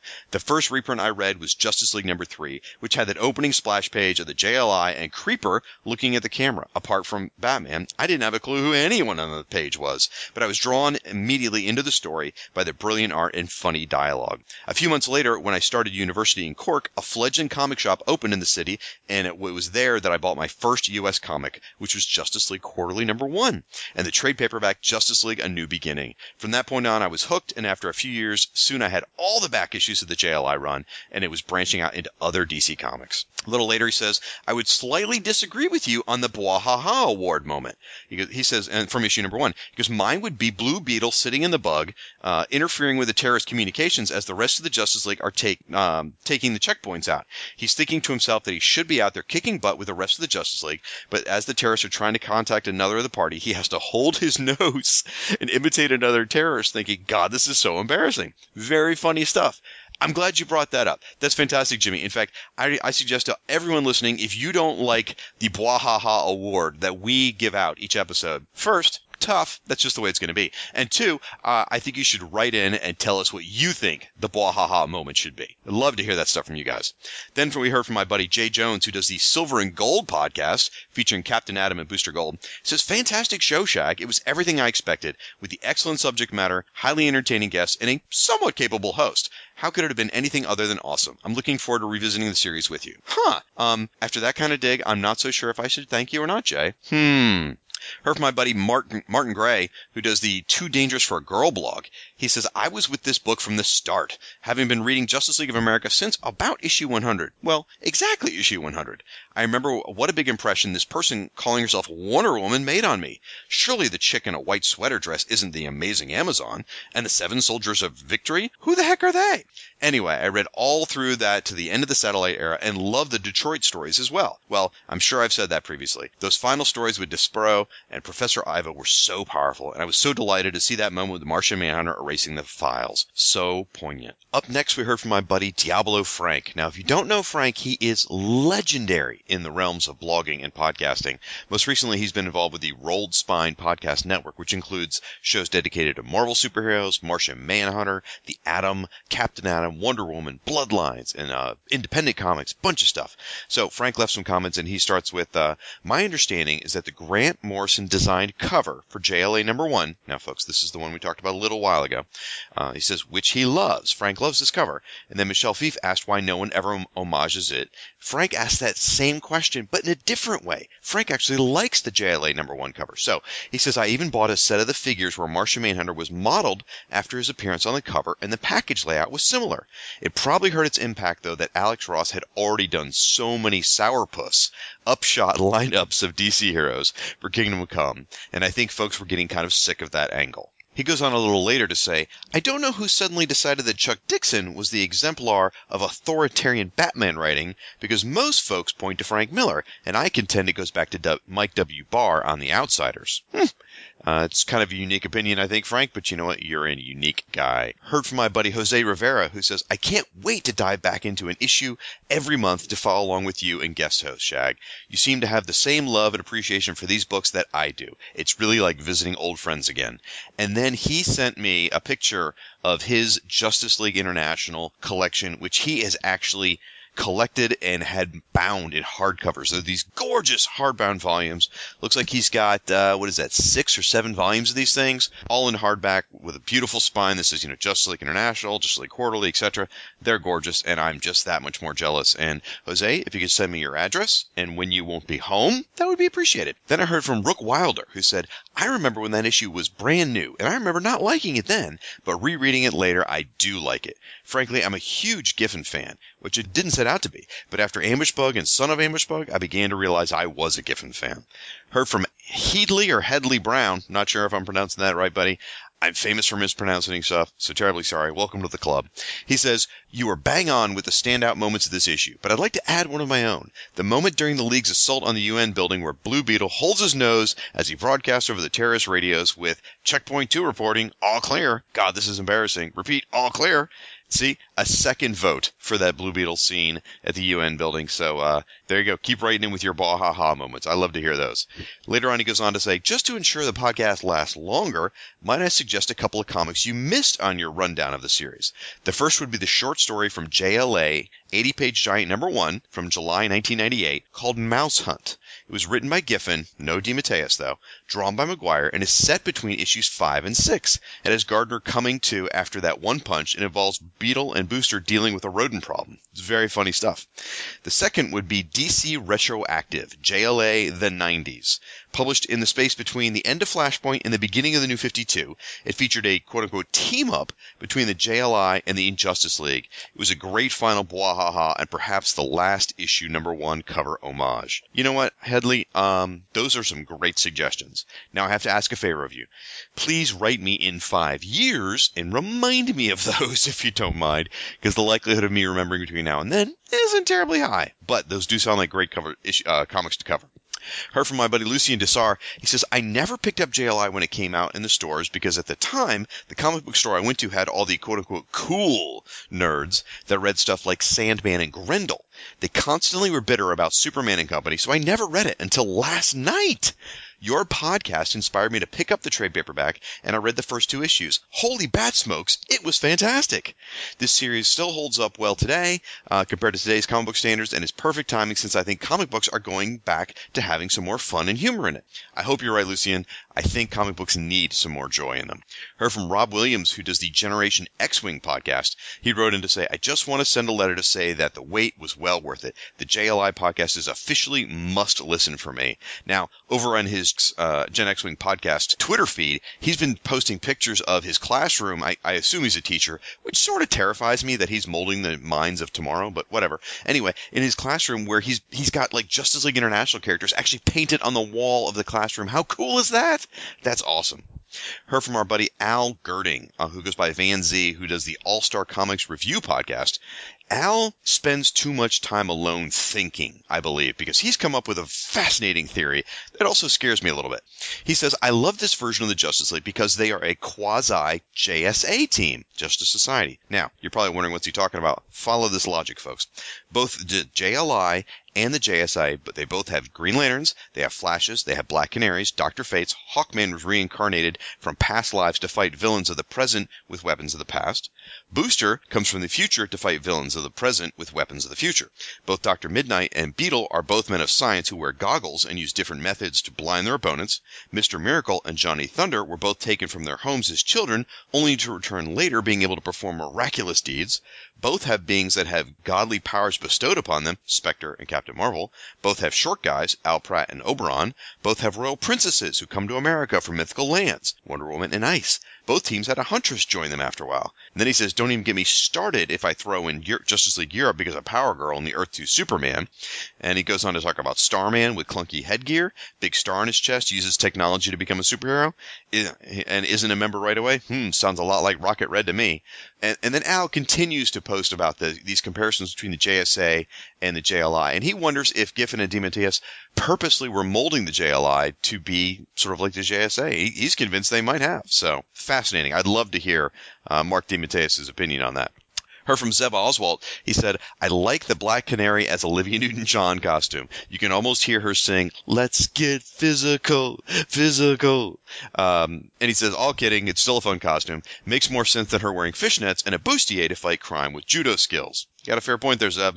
Heard from Chris Bailey. He said, great job, guys. The JLI was absolutely my Justice League. The Bwahaha era was by far the best version of the League, in my opinion. The Justice League these days suffers from the same fate as the DC movie universe. Overly dark and serious, and there's only so much of it that I can take before I walk away. The lighthearted tone of JLI won me over, and I followed that title to its grave. Heard from Brian Yardley. He says, God, I love this book. I was introduced to the book by my 6th grade teacher who used comic books in the classroom as a way to get kids to enjoy reading. He always had JLI, Spider-Man, Superman, Batman, and Hulk books in the classroom to read. This made sense since most kids would know who these characters were from TV show and cartoons. I got into comics right after the JLE split. So I guess we're talking around issue 24 or so. But spent my years raking leaves, shoveling snow, and mowing lawns to earn money to go back and buy as many of the back issues as I could while still picking up the new books. That's an awesome story. By the way, folks, if you have an origin story about the JLI, either how you discovered them or something like what Brian shared here about raking yards in order to make money by the comics, please write in and share those. I love hearing people's origin stories with comics because everyone's got a fun tale with their favorite comics. Heard from Gord Tolt. He said, I strongly support your Meanwhile episode on Justice League Detroit, a vastly misunderstood era, as I'm not one of those guys who feels the League needs to be the so-called A-list. Many things contributed to Justice League Detroit's lackluster execution, but the idea was sound to begin with. Totally agree, Gord. Absolutely. Alan Leach Jr., he sent in a picture of his poster. You may or may not know this. There was a poster produced in around 1987. It's the Justice League International, right about the time of probably issue number 8, probably around Moving Day. Or maybe it's around issue 12. I'm not sure, because I didn't own one of these things. Anyway, it's got the Justice League International. It's got the whole team there, including Captain Atom and Rocket Red. It's now Rocket Red number 7, so maybe that's where I need to do my research. Either way, it's a great shot. In fact, I use it on Facebook and Twitter as sort of the banner header. It's the whole team. It's called Class of 1987. Anyway, Alan wrote in, I came across this while putting away some stuff in the attic, and I figured this was the place to post it. Awesome. Love that poster. Then Brian Hughes said that we had mentioned, or more specifically, Ryan Daly had mentioned that John Byrne had pitched a Black Canary series. Brian found the picture on John Byrne's website of the Black Canary designs. And I believe it's also reprinted in the Modern Masters John Byrne book, if I remember correctly. Heard from Leslie Hall Trigg III. He said, originally, I didn't like the JLI, but as an adult, I've revisited it, and I love it. Because I also want to echo the call to read Justice League 3000 and 3001, my favorite book of the New 52. Awesome. Thank you, Leslie. I'm glad you're enjoying those books. I love them. Heard from Dale Russell. Says, I do miss the style of comic writing. To me, the Avengers movie has the same feel as this comic. There is definitely a sense of fun there. Then we heard from Ryan Daly. Yeah, that guy who was in episode one. Of course, you know him from the Fire and Water Podcast Network. His Secret Origins, Power Fishnets, Give Me Those Star Wars. He's hanging around in a Circle K late at night on a Saturday night because he's got nothing better to do. He wrote on Facebook, as he helped to promote the show, he said, Shag knows the secret to any great podcast pilot episode is to include me. Boy, Ryan, humble much, huh? Then David Ace Gutierrez, my buddy, came in and says, this is my favorite era of the Justice League. Nice work, Shag. Incidentally, what does Ryan have on you that he was picked to be your first guest? Well, I think we addressed that this episode. It's the blackmail. Heard from Sean Corey. He said, put the first episode on last night and promptly fell asleep. Good job, Shag. Thanks, I guess. Then he goes on to say, it was 3 a.m, so actually the podcast probably had nothing to do with it. Thanks for that, John. Heard from Craig101. He goes, he didn't realize next year will be the 30th anniversary of the Justice League International. I know, isn't that crazy? 30 years. Carlos Mucho wrote in, this was the first Justice League I collected in Argentina. Great episode. Huh. Argentina? All right, folks, we're officially an international podcast. We're perfect for Justice League International.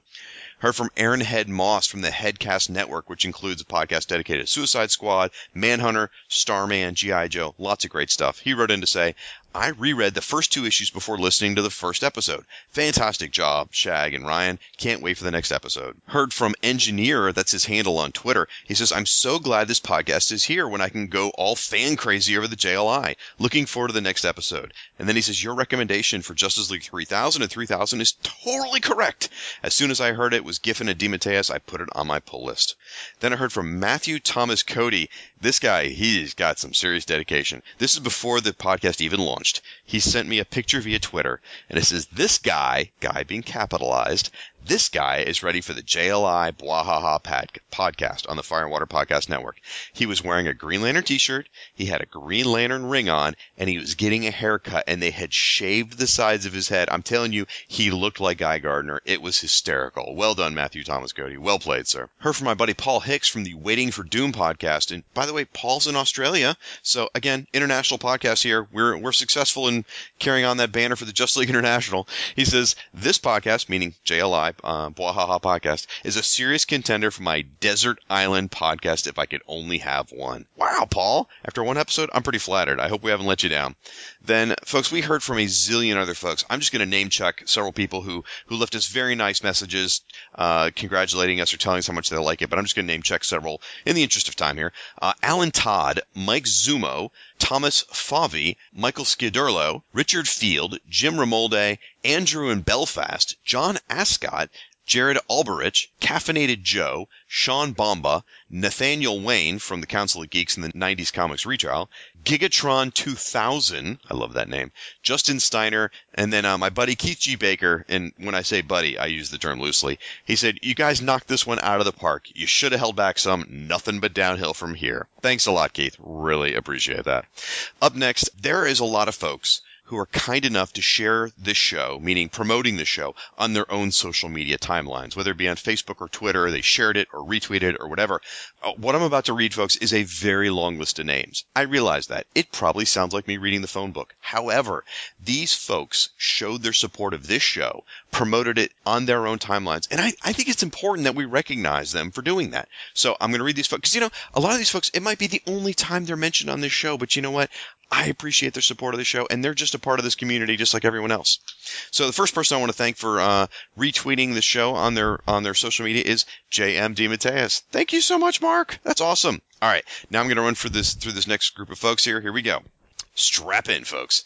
Thanks to Al Girding, Al Sedano, All-Star Comics Podcast Review, Andre Jenkins, Andrew in Belfast, Andy Kapelish, Dr. Ange, Barry Reese, Bas Levisk, Bill Baer, Blake M. Petit, Brian Yardley, Buck Rollette, Chris Franklin, Chris Sheena, Chuck Rodriguez, Cindy Womack, Clinton Robinson, Coffee and Comics Blog, Comic Reflections, Comic Reviews by Walt, Daniel Budnick, Danny Dowell, David Baer Jr., DC in the 80s, Decca Black, Devin Clancy, Diablo Frank, Darren and Ruth Sutherland, Ed Moore, Engineer, Enigo Montoya. Wow, you killed my father. Prepare to die. Gabriel M. Cox, Jason Barlow, Jay Jones, John M. Wilson, Jonathan Brown, Jose Rivera, Josh Epstein, J.P. Paulus, Con L, Cord Industry, Lucas Yap, Mark's Mess Podcast, Michael Bailey, Oli Alameda, Oscar Olede, Over Jupiter, Paul Hicks, Paul Riches, Pulp the Pixel Podcast, Richard Field, Rob Kelly. And by the way, thanks to Rob, again, my podcasting life mate. He also on Facebook, he actually changed his profile picture the day the show came out to our show logo. Thanks for that, man. I really appreciate that. Robert Lewis, Roger Preeb, Rolled Spine Podcast, Ryan Daly, Shout at the Devil Podcast, Silver and Gold Podcast, Siskoid, Steve T-Shirt Meter, Sin, The 108th Sage, The Only Caesarean, Ultron is My Elvis, and Willie Yarbrough. Thank you so much to all of you folks. Now, as we come to the conclusion here, it is time for another award. And I just came up with this a few minutes ago, folks. I didn't even know I was going to be giving an award during the feedback. However, someone did something wonderful. They went above and beyond to help celebrate the JLI podcast. So I'm proud to announce, folks, that I have created the Double Stuff Award. That's right, folks. We're going to award the Double Stuff Award. And if you don't get the joke, read some more of these comics and then go to the grocery store, for goodness sakes, people. Get out of your house. Get out of your parents' basement. Anyway, this will be an occasional award we'll give out during the feedback. And again, it's going to go to someone that goes above and beyond to promote either the JLI or specifically this podcast. And this week, it's going to go out to Mr. Derek Crabb. Congratulations, Derek. Derek sent us two different things. One was on Facebook, he posted some images of the Justice League source book from Mayfair Games, and he had the poster that came with it framed, and he had gotten actually that signed by Kevin McGuire, which is pretty cool. But that's not what he won the award for. What he won the award for was he took an action figure setup of a basketball court and took all the action figures of characters from Justice League #1, Martian Manhunter, Black Canary in her Jazzercise outfit, Blue Beetle, Dr. Light, Mr. Miracle, Captain Marvel, Guy Gardner, Dr. Fate, Oberon, and Batman, and they're all playing basketball, and it is hilarious. So, and he dropped in the logo, Justice League International Bwahaha Podcast. So thank you so much, Derek. That's awesome. And what I'll do is I'll put that up on our website, which is fireandwaterpodcast.com/JLI podcast. Up there, you'll see there's two entries for this episode of the podcast. You'll see one is the MP3 file. The other one will be called a gallery post, and it will have lots of images from Justice League #2. And I'll be sure to include this image that Derek put together as well, so you can see that out there. So congratulations on winning your Double Stuff Award, buddy. And again, my thanks to all the folks that I named here and the folks that I missed for supporting the show. You guys are absolutely wonderful. I sincerely appreciate it. Please keep those cards and letters coming. There's lots of different ways you can reach us. You can send us messages through Facebook. You just go to facebook.com/JLI podcast, or just in the search box, type in Justice League International Bwahaha Podcast will come up. You can find me on Twitter. The handle's JLI podcast. You can email the show at JLIpodcast@gmail.com. Or again, I mentioned our website, fireandwaterpodcast.com/JLI podcast. There you can leave comments on the MP3 post. That's the place I recommend. That's where most of the communication goes back and forth, and quite frankly, the nerd fighting, which is always fun to see. I really appreciate it. And this show would be nothing without the feedback we get from you guys and the interaction, because whether it be you guys correcting me or just telling more story stuff that we didn't even know or sharing your origins, I really want to build a community around this podcast of JLI fans and make it inclusive of everyone. My thanks again to Mr. Ryan Daly for appearing in episode 1 of this show, and my thanks to Michael Bailey for appearing on this episode. Really appreciate it, guys. Please be sure to check out their own online efforts that they've mentioned. Come back next month, folks, where we're going to cover Justice League #3. We'll have another guest host to cover the issue with me. Who will it be? Sorry, folks, you're just going to have to wonder for the next month. Or I might tell you that it's Tim Wallace from the Cord Industry blog. Maybe. Or I might be pulling your leg. Or I've actually already recorded with Tim, and I'm desperately trying to scrape that horrible memory away. I mean, come on. He somehow managed to work in Ernest P. Worrell into the discussion. What is that about? And now you're going to be wondering for an entire month what on earth Justice League #3 has to do with Ernest. Good luck keeping that out of your nightmares, folks. Thanks for listening, everybody. Until next time, I'm Shag, and this has been the JLI Podcast. Want to make something of it?